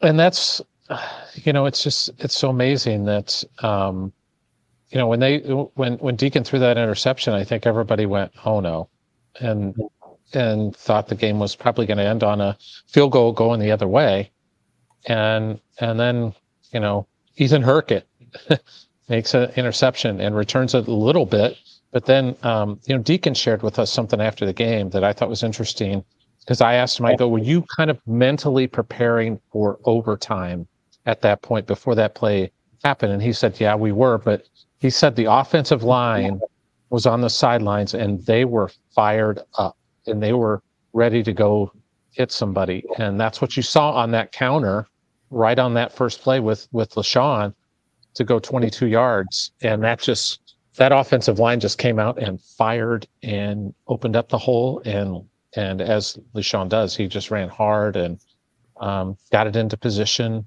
where they they could uh, they could kick that game winning field goal. And how do you how do you Marshall Meeder? I mean, I'll admit it. At that point in time, all I was really thinking was it was going to be a 55 yard kick, maybe. Yeah, yeah. But we had the wind in our back, so I still thought we had a chance. I didn't yeah. dream it might be much shorter. I'm just curious. Yeah. Um, did did I mean, it doesn't take a genius to see, you know, first half and even some struggles from Drew Stevens last week. Um, yeah. You know, Kirk made the choice at halftime today to go with Mitchell in the second half, or excuse me, Marshall, and I don't know the kid's name. Um, did he talk about that decision and just kind of when? Yeah, he just said he's. Was it before yeah. halftime or at halftime? It was at halftime. They talked about it and made the decision that they were going to go in another direction. And um, Boy, I found it interesting too that that Drew's dad tweeted out a response, and I'm like, "How does Drew's dad know? Did Drew text him at halftime and say he wasn't going to kick anymore in the game?" What did and Drew's dad text or tweet? He, he responded to a tweet from Chad Leistikow and basically said Drew's Drew's been benched, and he would only kick if it was beyond 50 yards, the rest of the game. And um, that's why I was wondering, boy, if they would have got stalled out and it was 50 plus yards, would Drew Stevens have gone out there and kicked? Probably because I would expect Marshall, so, yeah. Marshall Marshall seemed like it was like 40 yards and in. He was okay, but boy, that that 38 yarder barely made it over. I mean, it was it was inching over. I was down there, kind of parallel with the uh, goalposts, and it was fluttering. In fact, I couldn't even tell that he was out there. I thought it was. They announced that Drew Stevens was kicking in the stadium. Yeah. And I'm down. I'm down on the sidelines, and I'm behind everybody, so I can't see what's going on on the field itself. And we're trying to get into a position where we can even see. And the the kick goes off, and I see it, and I'm literally parallel with the goalpost, and it just inched over, just it flip, flip, flip, flip, flip, and went over. And for all those reasons, it seemed more like a movie script than it did a real football game. Yeah, it's just uh, I, I don't know what to say about this team other than they're just a resilient bunch of guys that just continue to find ways to win, and that's that's a special quality. You don't see that every day in in any team, and when you have it, you have it, and when you don't, you don't. And this Iowa team has it in spades. They just do. Never say die. Yep. Uh, Mr. Veteran Hockey asked the same question that uh, somebody asked earlier. How can a kicker have a bad day? Quarterback interceptions keep rolling with them. well, he only threw one. He only threw one. He threw a big one, but you're right. Yeah. He, he, he only threw one. I thought the decision was rather curious. To well, first of all, you had the simultaneous timeouts called by Nebraska and Iowa. They end up charging Iowa with the timeout. Had Nebraska been charged with the timeout, I think it's an easy decision. You take a knee and you head to overtime. And I was still surprised, even though Iowa got the charge of timeout, left it a timeout on the board for Nebraska, still surprised that Kirk Ferentz opted to take a shot there. Were you surprised I, Tom? I, I was. Um, I thought maybe, um, and, and, Coach, you'd probably know this as well uh, as anybody, uh, but I thought they would run like a, a little screen or something like that um, to just kind of, if you pop it, you pop it. If you don't, it's low risk. Uh, right. But if you if you can get the first down or something, yeah, yeah. Then yeah. you just, I didn't think they would try and do something down the field like that. Yeah. Well, here's the thing that stuck in my mind. It was third and 12 on the minus 25. Uh, Iowa throws the interception. Very, very poor spacing between the receivers. You had a couple of receivers that were right there, almost close enough to touch hands. So we had poor spacing. That was part of our problem. The ball still shouldn't have been thrown, of course. Um, and we're just fortunate that it didn't cost us. We really yeah. are. By the way, I uh, one of the comments. My immediate concern about him throwing is simply, what about what about a strip sack? What about a ball coming out yep. and pick up a fumble for a touchdown, or at least they're in field goal range? That's what I was yeah. more worried about than an INT. And the play but, uh, previous, the, the play previous, it looked like Deacon might get stripped because uh, you know again the clock seems to move a little bit slower in the pocket for Deacon, and he gets hit and he held on to it, but he's had that uh, that bugaboo of kind of coughing up the football. And, and, by the by the way, I saw something today that I and Kirk went on a long rant about officiating. He's still mad about the Minnesota game. still mad. Post game uh, was after the officials again, but um, how do you call? Do, how do you um, review a play after another play has technically been run? They called a they called a uh, um, uh, offsides false start Oh, but then they went back and reviewed the play before to see if he made the first down. How do you oh, do that?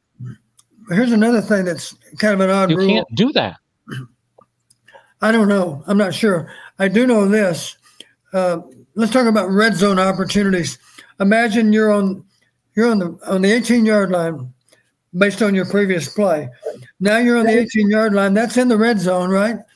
But if you false start in the red zone, now you're on the 23 yard line, and officially that is not yet a red zone opportunity. So you have to actually snap the ball on or inside the 20 for it to be a red zone opportunity. Maybe the same thing applies out on the field, but I, you just haven't seen it though. Going back and reviewing it, reviewing it after they've been, at least you could call it a stoppage of play, right? They blew the whistle because of a false start.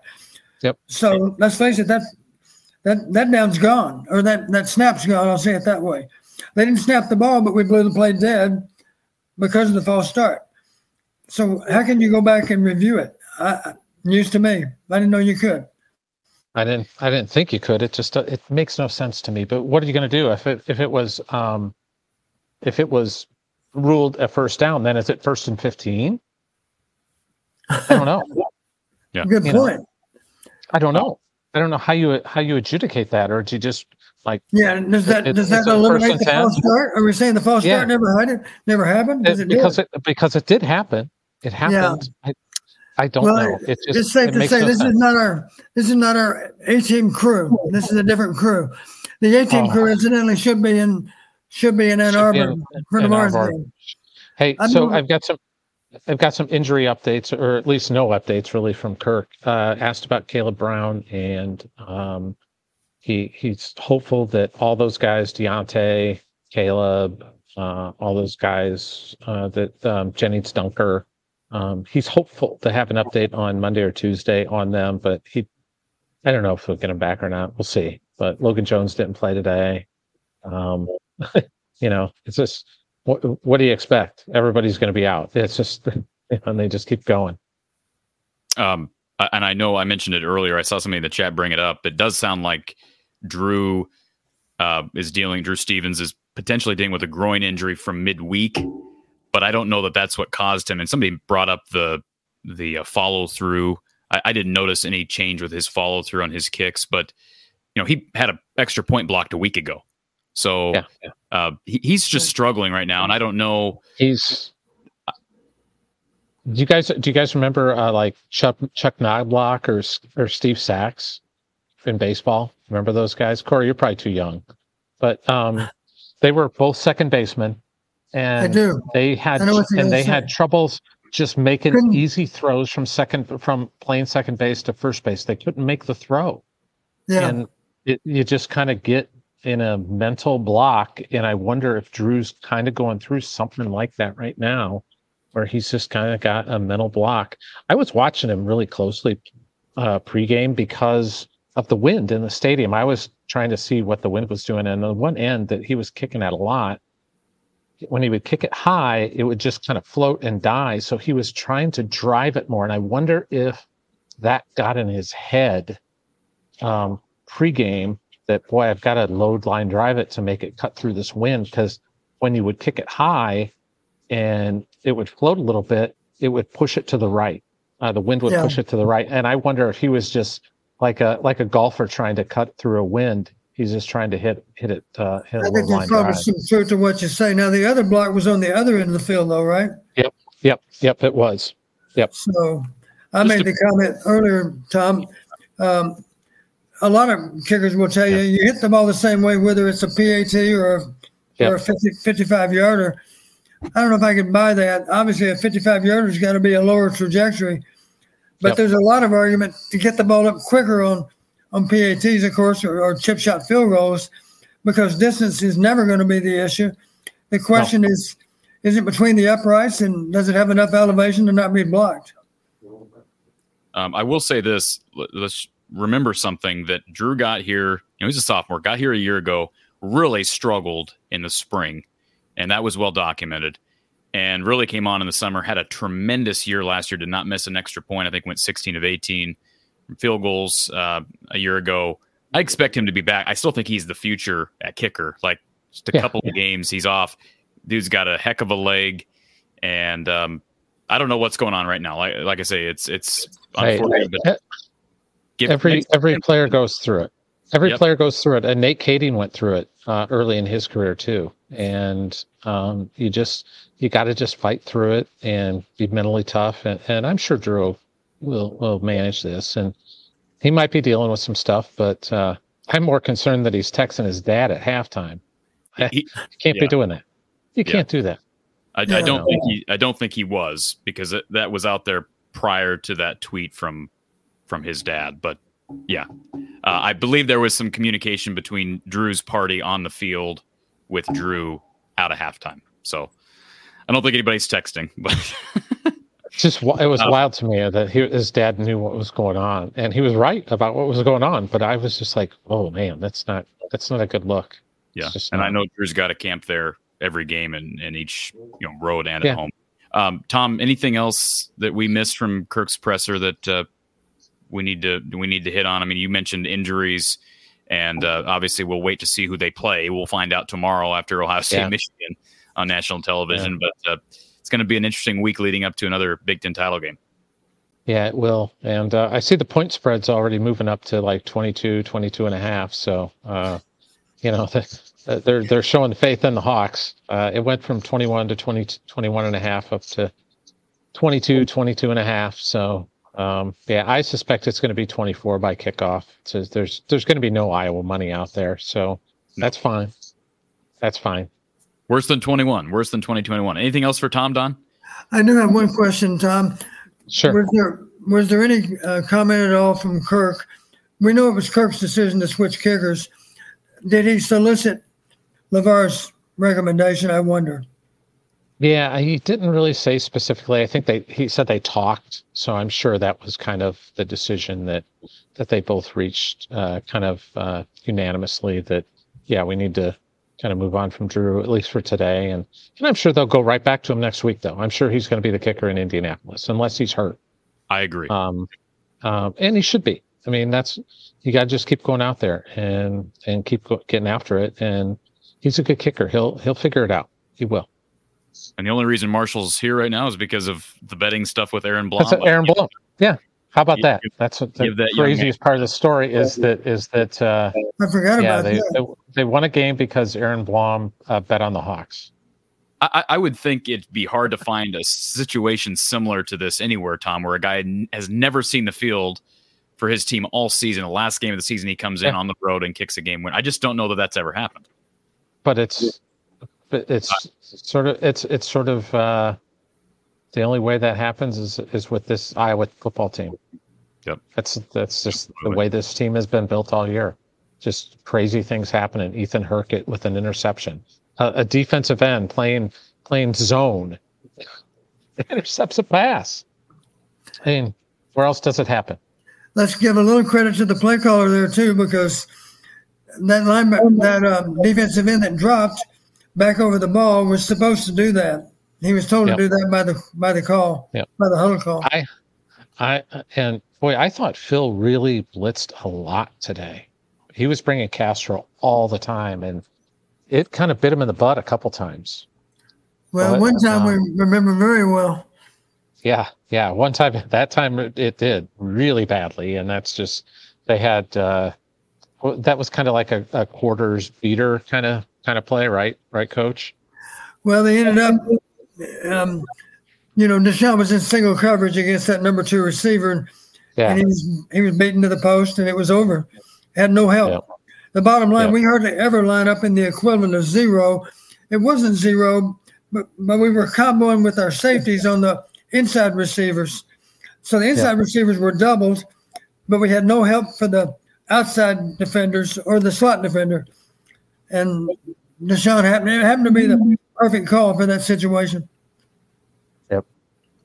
Well, guys, uh, I better get running here. I got to hit the road soon. So, um, Tom, safe travels back home.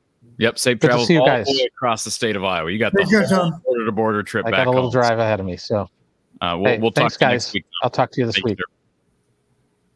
Appreciate Tom Kakert. HawkeyeReport.com. Lots of coverage over there, and his guys will be uh, covering the basketball tonight as well. Connor with the super chat. Thank you, Connor. Matt Rhule post game said he had a fake planned. Why would you fake a field goal from 58 yards into the wind? it would have been it would have been 60 into the wind because I remember where the spot was.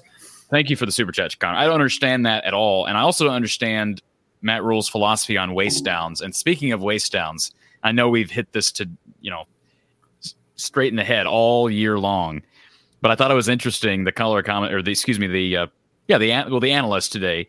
Um, I don't even remember the guy's name, but he made a comment on second and one. Iowa ran for two yards on second and one, and he said, and I quote, "Seemed to me like Iowa had a free down to get a chunk play there." and what do they do? They run for two yards down on third on second and one. At that moment, I like that analyst a little bit, a little bit more. I agree. Uh, what, a, what a perceptive man. Colloidal, appreciate this. Uh, reminding everybody, please hit that like button. We've got about 800 people watching on our two channels right now. Um, hit the like button. This was a while ago. He said 515. We're up to 800 approximately between the two, two channels. Hit the like button below. Subscribe if you're not already subscribed. Lots of coverage coming not only the rest of the day through basketball, but into a championship game week as well. Uh, Kevin with the super chat. Thank you, Kevin. Fort Worth Hawkeye here. Great win. Great show. Thank you, Kevin. Question for Don Where's your Dallas Cowboy hat? Um, the sparkly one. I think Kevin's talking about the sparkly one from a week. It ago. was returned to the owner, the rightful owner. All right, we're going to go a little bit quick on these these next few calls, folks. So we'll go to our Iowa Smokehouse call line. We'll start with Alex. Alex, welcome to the show. Good evening, gentlemen. So obviously, I'm going to go real quick. I crossed out a few things that I had noted. Uh, you already took away one of my notes about the announcers about the waist down when uh, Iowa got a free play, got jumped offside, second and one, and yeah, they called it out. So um, and then the last two things, I think Addison Ostrenga is kind of showing out that he could be another great tight end for Iowa. Uh, he needs to work a little better on the blocking. I know he had a couple missed blocks, but he had a couple good blocks this game as well. And then uh, everyone's favorite tar- uh, topic is the targeting. Um, I know the one on Jermari Harris got, you know, they looked at that one, but there was a few more in the game. One against Kaden Wetjen on, on that kickoff where uh, he got hit high, which is definition of tar- one of the definitions of targeting. So um, Corey, you might remember. I know Dom would remember this, but I've heard some things of how to fix the targeting call. And one of the things I heard was you, if you remember way back in the day, there was two types of face mask penalties. There's the five yard and the 15 yard um, face mask penalty. Do you remember those type of penalties, Don? I'm not sure. You mean so? It, so there was two types of face masks. If, I don't recall uh, two different face mask penalties, honestly. There was a five yard and a 15 yard. Uh, the 15 yard was the personal foul where you kind of rip the guy down. The five yard is like if you kind of like grabbed it but let go of it. Yeah. Uh, but then they then they did away with it and just everything's 15 yards because right. You know with some of these targetings, I think just sometimes there's just a bang bang play like the one Iowa had against Minnesota, which they, you know, overturned, you know, after the game was over. It's one of those to where, you know, either you keep fine, you keep the 15 yard penalty, but you keep the player can still play in the game unless it's a flagrant. I mean, we have flagrant fouls in basketball. Why can't we have it in in football as well? Where you know if someone's really trying to, you know, put a hell of a hit on somebody and try to, you know, really hurt them. There's there's some some things there that you can see. Granted, it's all subjective. Um, my one thing too on, and I, under, I I understand the targeting, but the last thing I'll say, and I'll get off so other people can get on, is that this is football. This is a contact sport. This is a violent sport. These players, when they sign up, they know what they're going to get into. And I'm all for protecting the players with all the equipment and everything like that and trying to make sure they're not, you know, players aren't headhunting, so to speak. But at some point, we just got to understand that this is a violent game. This is, these things happen and these players are not forced into playing. They, they sign up, you know, and some of them are getting, now these college players are getting paid uh, with NIL, it's like, okay, this is part of the sport. Again, there's certain things where they like if someone's really launching at somebody, like trying to hurt somebody, that's a different situation. But that's just my two cents on that. You enforce it or you don't, Alex.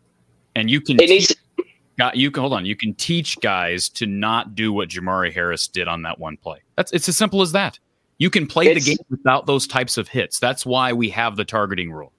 It's it, need like that. you can you can train yeah you can train all like as a supervisor you can train your people to do the the, the a process a 100 times and they do the process 200 times you know 100 times they get it right but there's one or two times where they screw it up yes. but so so and with football being such a fast-paced sport there is you know things like that will happen now that's where i talked about having two different types of targeting one where where it's like, okay, it's still a 15 yard penalty. We want to eliminate it, but then it's like the player can still play in the game.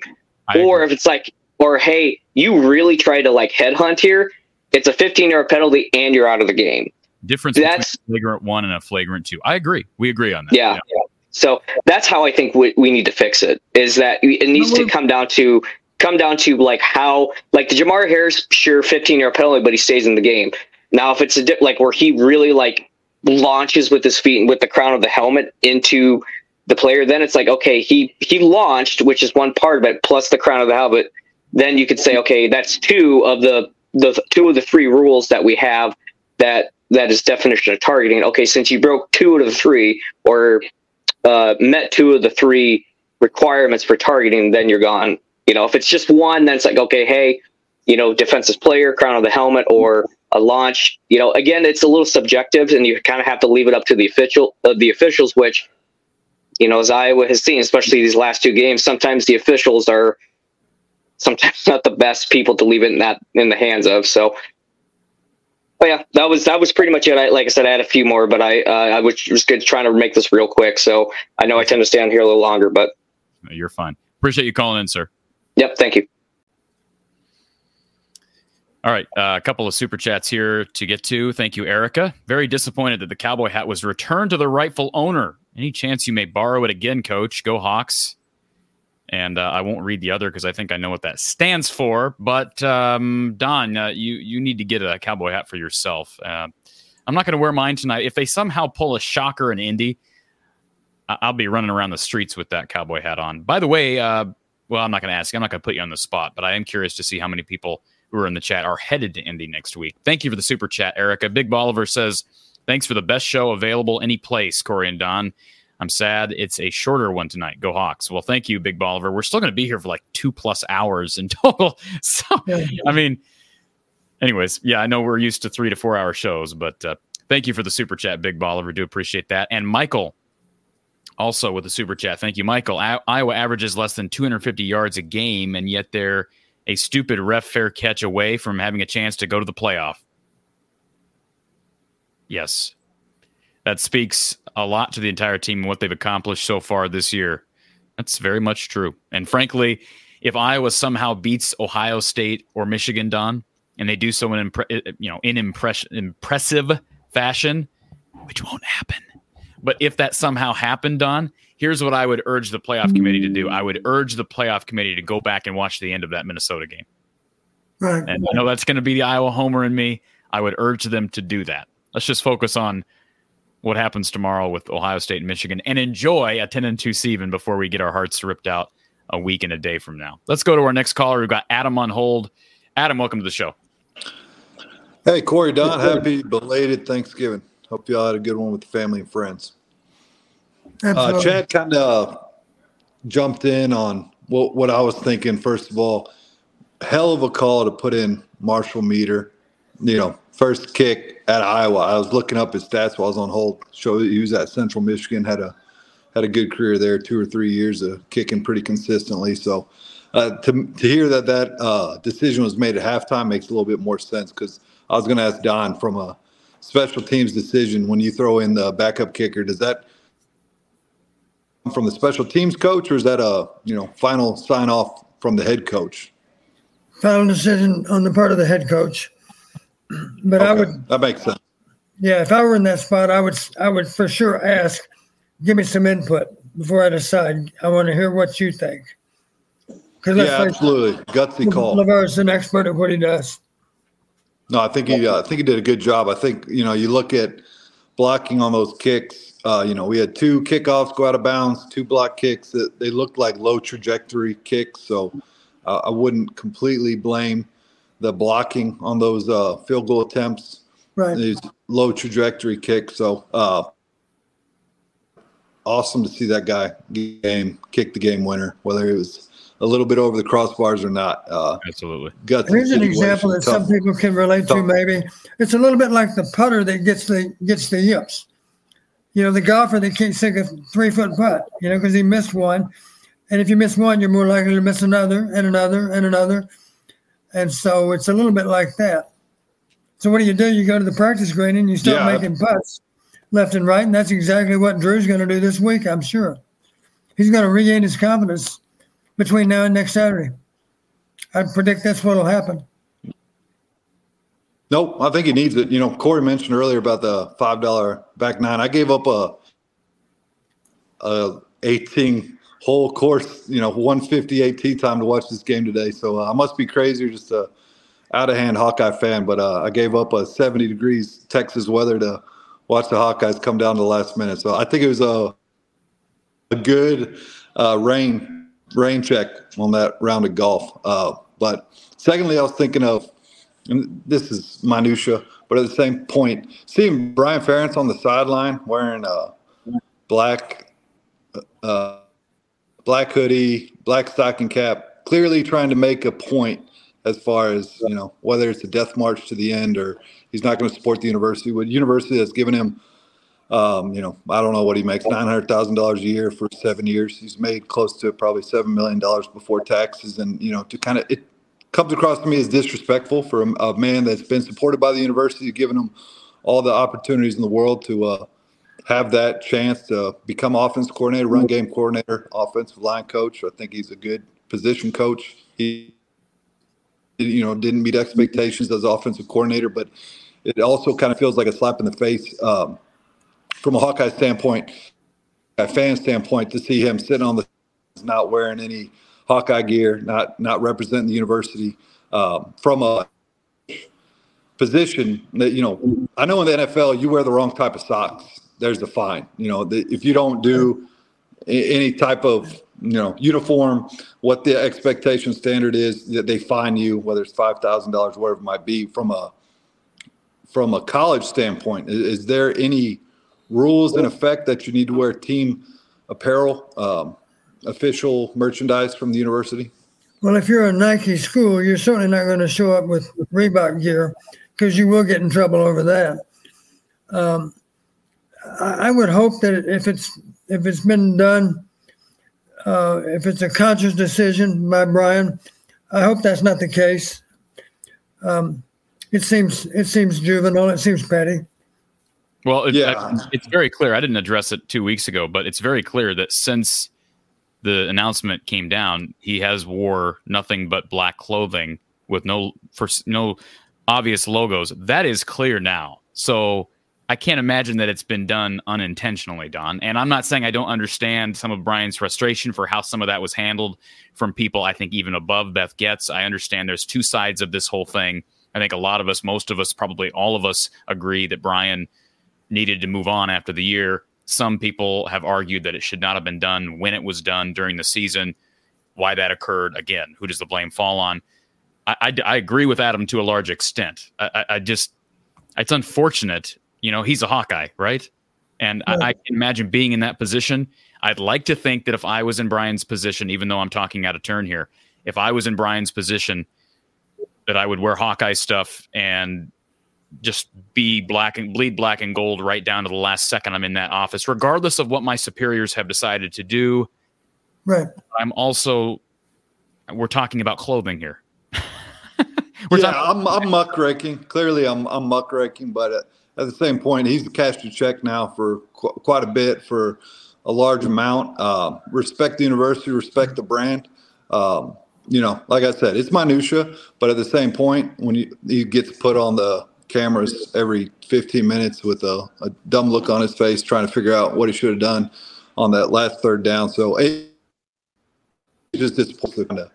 Statement I was trying to make is, you know, we understand you're upset. You didn't want to be fired. We, you were given plenty of opportunity to uh, right the ship, and you didn't do it. And I think they still, any other offensive coordinator, as we've seen throughout the year, would, uh, given their, you know, pink slip in in week after the game, and we've given you the opportunity to go to the Big Ten championship game, go to a you know January first bowl. We're giving you every opportunity to kind of stick it in our face and say, hey, look, you made the wrong decision.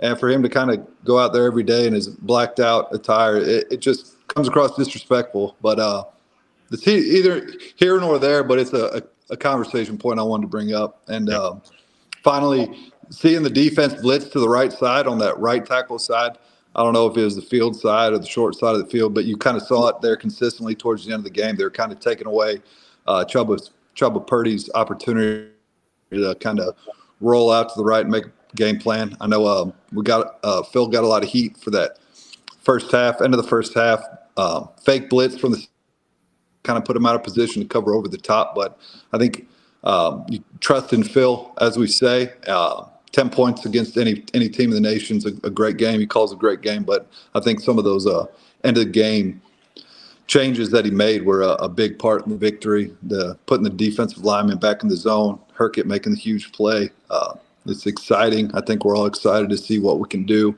Um, so that that's kind of what I was going to talk about. It, it's funny that we can make such a quick hook on the kicker, and you know we're we're going to keep trotting out a quarterback you know, throwing 35% his first couple of games and obviously not being strong with the ball. Uh, video or video chat that I had with Corey was last talking about uh, Petras and uh, you know his lack of moxie. And at one point, he was so conservative with the ball. I think it was Wisconsin a couple years ago. He threw the ball out of bounds on a fourth down instead of forcing it in traffic. He threw it out of bounds. So you know that I I think Kirk loves that. I think that's the type of quarterback that they want. But for them to keep trotting out Deacon Hill, who's you know turnover prone, uh, had had a couple missteps today. The the goal line toss to the running back as he was falling, it's great. Uh, nice little in-game change up when he gets stepped on, not moving his feet well. But it was just surprising we can make such a quick hook of a kick that quick, but we keep trotting out a quarterback that's prone to turnovers for six games now, and we don't they act like we don't have an option on the bench when we saw Labas win the Kentucky game and Marco Lainez shows the you know some opportunity there to grow. But uh, that that was kind of the point I was making. We're a quick hook on the kicker, but we'll let a quarterback tried out their six games in a row and not really show much growth. So appreciate the time, guys. I know you have a short short time today, but go Hawks. Thank you, Adam. All good points, I think. Valid points from Adam and, and valid criticism. Corey, let me make one other point regarding coaching gear. I flash back on something I always told the players, and it'll make sense when you think about it. I always told them if you don't look like your teammates with how you're dressed, then you're wrong. You know, we're a football team, and maybe you have an option of whether to wear black shoes or white shoes, you know, depending on the playing surface. But in general, um, you don't you don't show up with a pair of gold shoes just because you want to look different than all your teammates. You know, um, I always used to explain to the players, I want you to look like all everyone else on your team, and that's why we give you a, a unique jersey number, so your mom and dad can identify where you are out there on the field or on the bench, whatever the case might be. But there is an argument. Coaches always use that argument with players. You need to look like your teammates. This is not an individual sport; it's a team sport. So, dress for success, which means we're the same coach, we're the same playing gear that all your teammates are wearing. Don't show up with some kind of rogue outfit because it's not. If you want to look different than everybody else, then be a tennis player or a golfer. Maybe they'll allow you to do it on a tennis court, but not not in a football game. You need to look like your teammates. Scott with the super chat. Thank you, Scott Jensen. Agree with the comments about the value of the show. Keep it up, Coach and Corey. Thank you, Scott. Do appreciate you being here and, and do appreciate your super chat, your uh, contribution. Brian with the Venmo donation. He says, Sorry if this has been covered, just got here, but I think the play calling was terrible. First and second down runs following, followed by a third and long pass multiple times. Drew had a bad game. Brian didn't uh, give him any help in the least. You guys are the best and go Hawks. Thank you, Brian.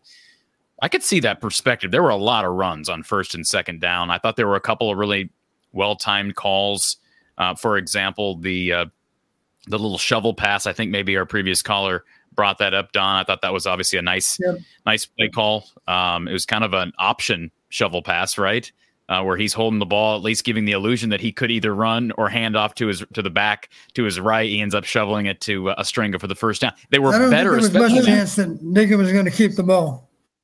No, I agree, but there, there was. I will give Iowa credit; they were a lot better in the first half in general on critical downs. They came into this game dead last in the Big Ten critical down conversion, including third down conversion, and uh, they were a lot better, closer to I think fifty percent or better in the first half. Uh, but uh, yeah, fair point. And um, also uh, Chris with the super chat. Thank you, Chris. He says, Thanks for a great season. Don, since you know Kirk on a personal level, I'm curious as to what your thoughts are on if Kirk could retire after this great year. What motivates Kirk to keep going? You know, Kirk and I talk on a weekly basis, but it's always about analytics. It's never about what might happen at the end of the season. We haven't had any discussions like that. I do know that uh, he and all kinds of other head coaches are are frustrated with um, the transfer portal and NIL and and um, a player's tendency nowadays to want to go somewhere else if things aren't going great. That's just a, a comment on on young people today. I think they're more likely. You see this in high schools. You see a lot of students. I'm not just talking about athletes, but students. If they're a little bit unhappy at one school, they simply transfer to another school. Uh, in the old days, that really didn't happen so much. You know, you went to one school and you made it work. And um, I just hate that young people have a tendency to to um, to simply go somewhere else rather than confront a problem, address a problem, and take steps to solve it. So, uh, in answer to his question, Don, you think you think we're good to get Kirk back next year? Is there a chance? Well, I can really go by what Kirk has already publicly stated. He said, uh, "I'm not ready to retire, and I hope no one's ready for me to retire, so I have every intention of coming back. He said that publicly, and I think we should take it for for um, for gospel because Kirk's not in the business of trying to fool the general public.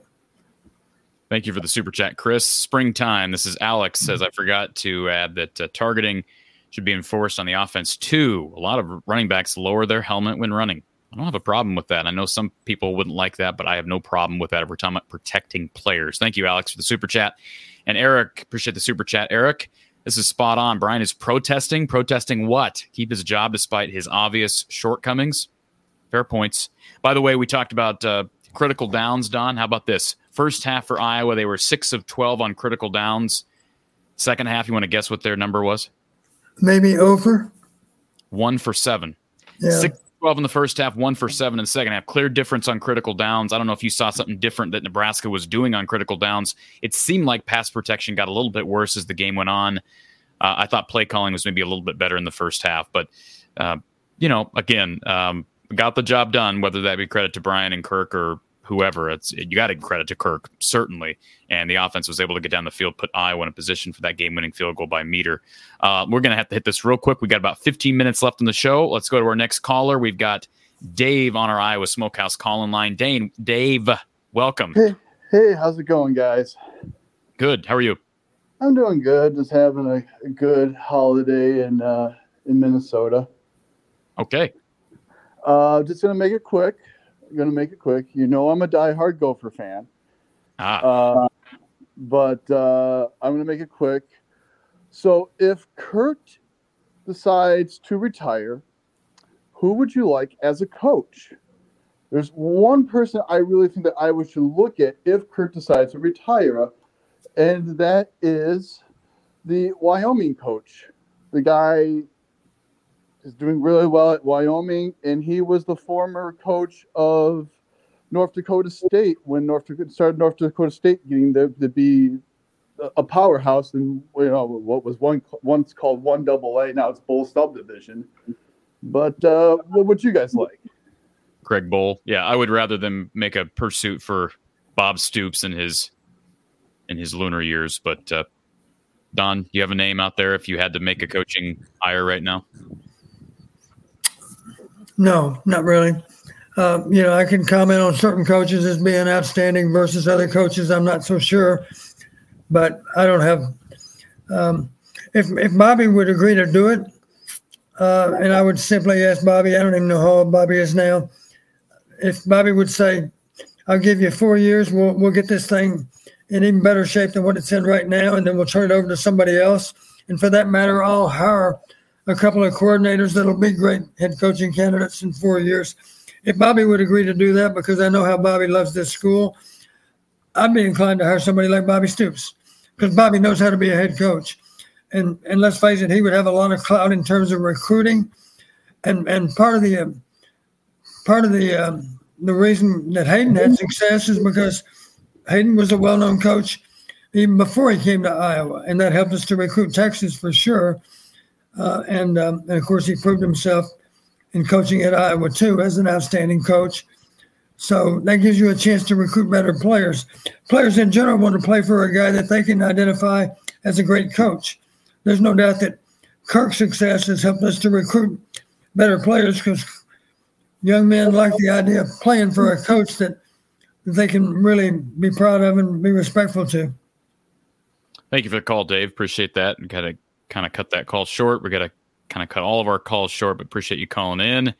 And that's going to be a fair topic if something does happen with head coaching position. Jackson's on our Iowa Smokehouse call online. Jackson, welcome. How's it going, gents? Good. How are you, sir? I'm doing great, Corey. And coach, it's an honor meeting you for the first time ever. Well, nice to talk to you, Jackson. Where are you from? I'm from Alabama. Alabama, good for you. I went I went to flight school years ago at Fort Rucker. Oh man, that's pretty cool. You know where Fort Rucker is, don't you? I don't think so. It's somewhere down toward Dothan. It's in the southern part of the state. Oh wow, I'll have to go there one of these days.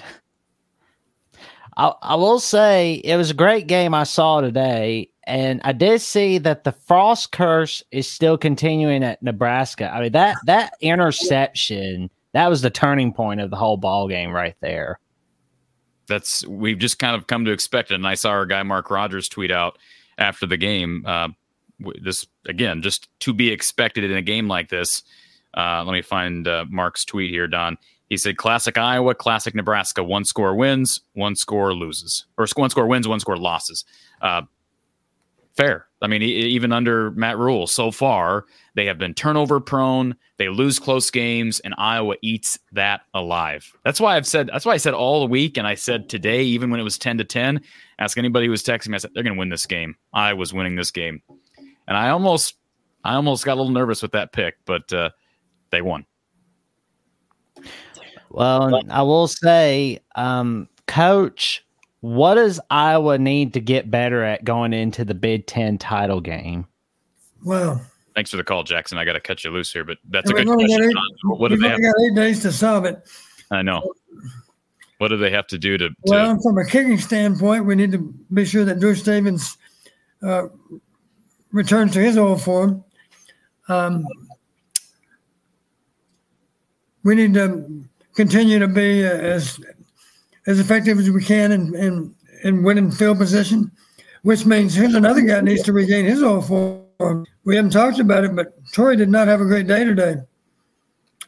And I realize he's punting into the wind sometimes, but the ball wasn't carrying very well. And I know it's a cold day and all that, but it was an off day for off day for Tory too, except for holding.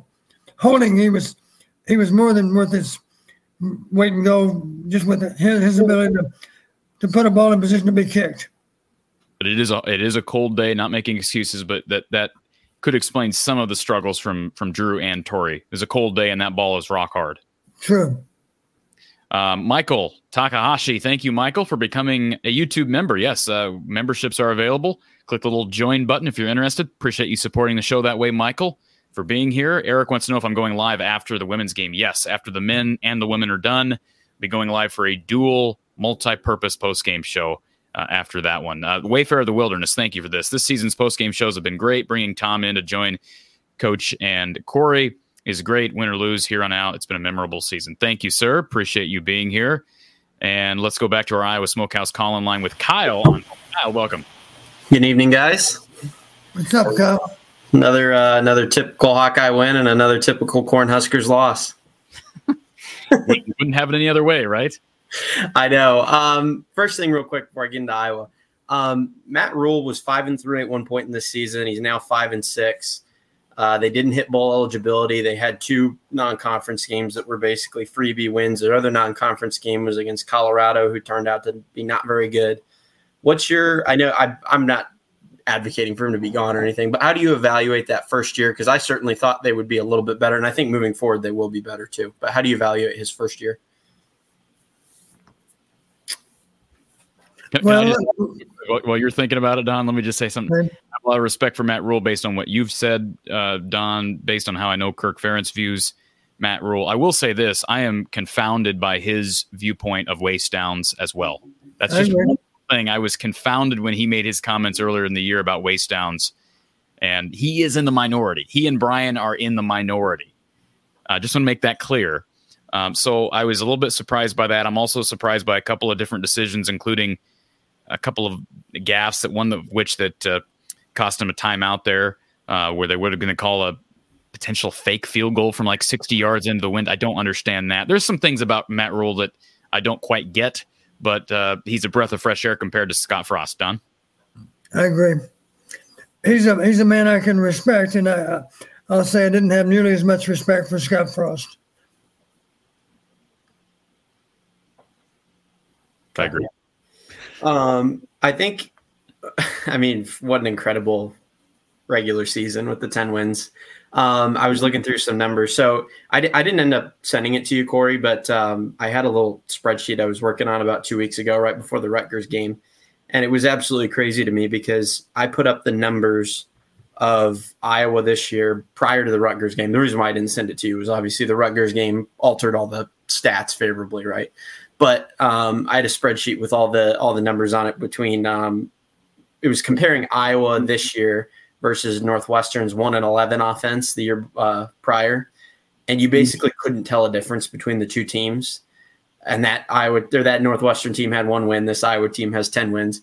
Uh, I think one of the other really confounding things, if even if you compare, because Iowa's obviously obviously been doing this for a little while now. The last really three years in a row have been bad offensively, and they've still managed to win in seven games last year, but 10 games uh, in 2021, 10 games this year so far. Iowa in 20, if you go back to 2021, they had an offense that um, the offense gained, I think 50, it was like 55 yards a game more. And they were plus 12 on turnovers, that team was. This Iowa team is minus three on turnovers this year. And even last year, when they went seven and five, they were plus, uh, six or seven, I think, on turnovers. And maybe that that minus three may be before the Nebraska game. I was looking at it on ESPN, so maybe it's minus one after today. But either way, very uncharacteristic of them to not only lose the turnover battle, but also to have so much, so much, so much winning. Really, a season should be eleven and one when they're minus on the turnovers. Does that what what's your reaction to that stat? Pretty incredible. I think pretty incredible. They've managed to overcome that because they they average they average even less yards than they did last year, and they're ten turnovers worse basically than last year. Almost one turnover a game worse. Let me talk about turnover margin as it relates to this game. Here's what you're not aware of, probably. Uh, and I only became aware of it uh, after I turned in the analytics. Uh, this much I did know. All five teams that had beaten Nebraska in conference play, all five had won on, had won on turnover margin. The unusual aspect of that, when I looked at all eight games, the other three teams that lost to Nebraska also won on turnover margin. Here's what will surprise you, though, Kyle. Maybe a little bit will surprise you. there were five of those eight games where believe it or not, the opponent was only plus one. They won on turnovers, but by the barest, by the smallest possible margin. Mm-hmm. Uh, three of those five teams actually uh, lost to Nebraska, even though they were plus one. Yeah. The other two won, and obviously the other uh, the other three teams also won. They ended up five and three, right? Uh, uh sorry, three and five. Three, three and five, and then five and seven. Five teams beat them. My point is, eight teams beat them on turnovers. But here's the difference, and I made sure that the coaches understood this. I said being plus one is not not enough. You need to have the mindset. We need to win on at least plus two. Need to be at least plus two in the game to win because plus one this year, Nebraska in those five games when they were only minus one as as a football team, they actually won the game. They won three out of five games when when the opponent was plus one. So my my message to the coaching staff was plus one's not good enough. You need to be plus two or better. And isn't it ironic, Cory, that we were in fact plus two? That was the final margin. Uh, and there were there were a lot of plays in this game. I so thought I was right. Plays, plus one doesn't get it done. You get better. Yeah, I thought there were. I thought there were. I thought there could have been seven or eight turnovers in this game. I mean, Chubba Purdy just blatantly dropped the ball on the one play, and Iowa had four or five chances at it before the Nebraska player picked it up. You know, one thing to me about Chubba is he said he doesn't know to carry a football. Even he's running around waving it around like it's like it's a Christmas ornament or something in his hands. He he runs incredible even when he was scrambling, like he he never really, to me, tucked the ball and turned into a runner. He he held the ball with two he hands like no he was still of ball security. Yeah, and in that regard, yeah. isn't it? Here's how I look at it. In that regard, I blame the coach. You know, the coach got to change that. It didn't change yet, so that should be on the coach. You got to do a better job of coaching him because that's no way to carry a football. Yeah, absolutely. Kyle, I gotta let you slide. Your pro- hopefully you're calling later, but uh, we got basketball ahead, so okay, no problem. Sounds good, sir. Thank you. talk soon. All right, couple things. Uh, I've had a few in the chat. Uh, I saw Erica was on here. She just jumped off, so uh, we're gonna look at our. Uh, I'm gonna kind of guide this, Don, because I've got about five minutes before I've got to uh, get this basketball game on. Rappers and rabbis. Okay. Question for Coach Don: How do you prepare for a team that you know is a lot better than you? Is uh, is it different than business as usual, Don? Give me a one sentence answer to that. One sentence answer. Uh, prepare to throw the kitchen sink at him. It's a good one. Uh, I love Mitch in the chat. He says uh, Brian Ferentz should wear Iowa State clothing with how you treated him. Oh. Kirk should leave, and so should this commentator. I think he's talking about me. Um, yes, uh, we should. They should be out absolutely outraged. Outraged, Mitch. I'm just as outraged as you are. All right. Uh, Jack in the chat. Coach, what would you do if you were Iowa's OC to beat Michigan, Ohio State? I think we just answered that. Throw the kitchen sink. Uh, Rick, I love this comment here. Heard a rumor from the Cornhuskers that they're going to the Family Bowl tonight for pizza and loads of fun. I love it. Uh, Rex says, i have not been so freaked out by an Iowa football game. They did nothing in the second half. Who is this new punter? Did Stevens get benched? Well, first of all, Rex, there was no new punter. It was still Tory Taylor. Uh, Stevens uh, did get benched, and it was uh, Meeder, Marshall Meeder, the transfer from Central Michigan that came in late. Matt, uh, question. I noticed on both block kicks, Nebraska had seven guys on the line on one side of the ball. Is that legal in college? It is not in the NFL. I think it's, for what I know, it's perfectly legal. Uh, Charles says, What's up with Kaleb Brown? I see Jeremy. What's with Kaleb Brown's injury? Sounds like potentially uh, he'll be back next week. He was on the field late today. Uh, BJ says it's funny that Iowa fans complain about not being aggressive, and then when we are aggressive, you complain. Well, first of all, BJ, it's all about time and score. All right, third and long with you know with Deacon Hill at quarterback and on the minus side of the field is not a time, in my opinion, to be aggressive when you've got overtime looming, and that almost cost them. So it's all it's not just a matter of are you aggressive or are you not. That's what's so one of the big problems with society, Don, is everything is so black and white. And I'm not just talking about BJ, but everything is black and white. You can't have it both. You get, there's no balance. We always talk about balance. There's no balance. Uh, MC says, "How can we watch the Iowa women's game? It's on FloHoops.com. Got to spend like thirty bucks, but I'm probably going to do it because I you know, do a post game show. Uh, Christopher says, any predictions on the score for the uh, Big Ten championship game? I will be coming out with that later in the week after I see who wins the game tomorrow. Jet Pilot, what are the opinions on the timekeeper not starting the clock? A blunder that I would think could have been corrected, but it was not done. Well, I, I blame the officials. There's one official for sure that should have been able to detect the fact that the clock had not had not started, uh, and he should be held accountable for not not doing his job as well as he needs to.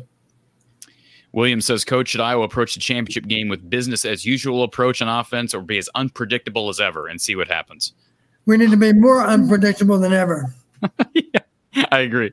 Uh, Cyhawk C Money. Don, is Michigan uh, prone to exhaustion or fatigue from this constant barrage of controversy? I don't think so. I think it's their rally cry. Uh, I, I don't. I think they'll use it all the way through, however many games they end up getting to play. And Erica, final super chat of the evening. How could Brian dare not wear Iowa gear? I mean, there's nothing else to worry about, right? there's a little bit of cynicism, sarcasm, I think, there from Erica. Erica, thank you.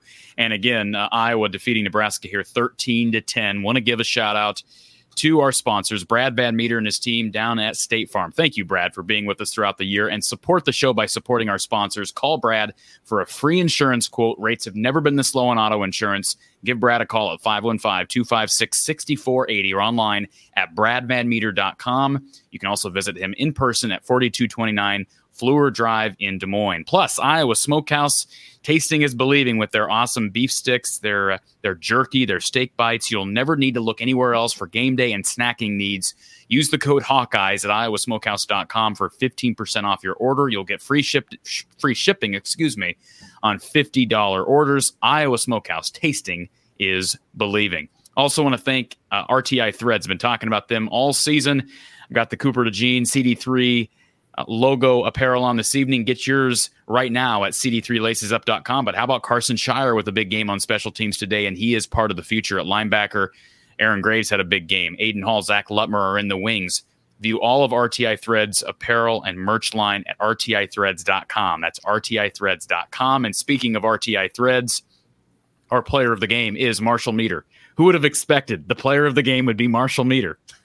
At a game winning field goal as time expires, it's hard not to name him our RTI Threads player of the game. And again, thank you to RTI Threads. Uh, we've got uh, Iowa women's basketball and Iowa men's basketball. Iowa Seton Hall. Uh, this says USC, but it's actually, let's correct that so everybody's aware. It's actually uh, Seton Hall because USC did beat Seton Hall. The men looking to bounce back today after a rough showing yesterday against Oklahoma. That game about to, to tip off on Fox. And then at 6:30 p.m. Central Time, it's the women taking on Purdue Fort Wayne in their holiday week tournament. That game will be shown exclusively on FloHoops. Don, the Hawks are 10 and 2. We're going to be talking about a uh, trip to the championship game. I'm sure you and I will probably try to get together for some sort of a preview prior to uh, Indianapolis. But uh, thank you for being here throughout another really enjoyable regular season. I always enjoy the few hours we get to talk on Saturdays, and uh, we'll look forward to a couple more. I'll do the same, Kurt. It's, it's always a pleasure, Cory. All right, folks, for Coach Don Patterson and Tom Kakert of HawkeyeReport.com, I'm Cory Brada from the Hawkeye of the Storm. Join me in a little bit following the men and the women basketball post game coming up later this evening. And of course, lots of football coverage down the road as well. We'll talk to you soon.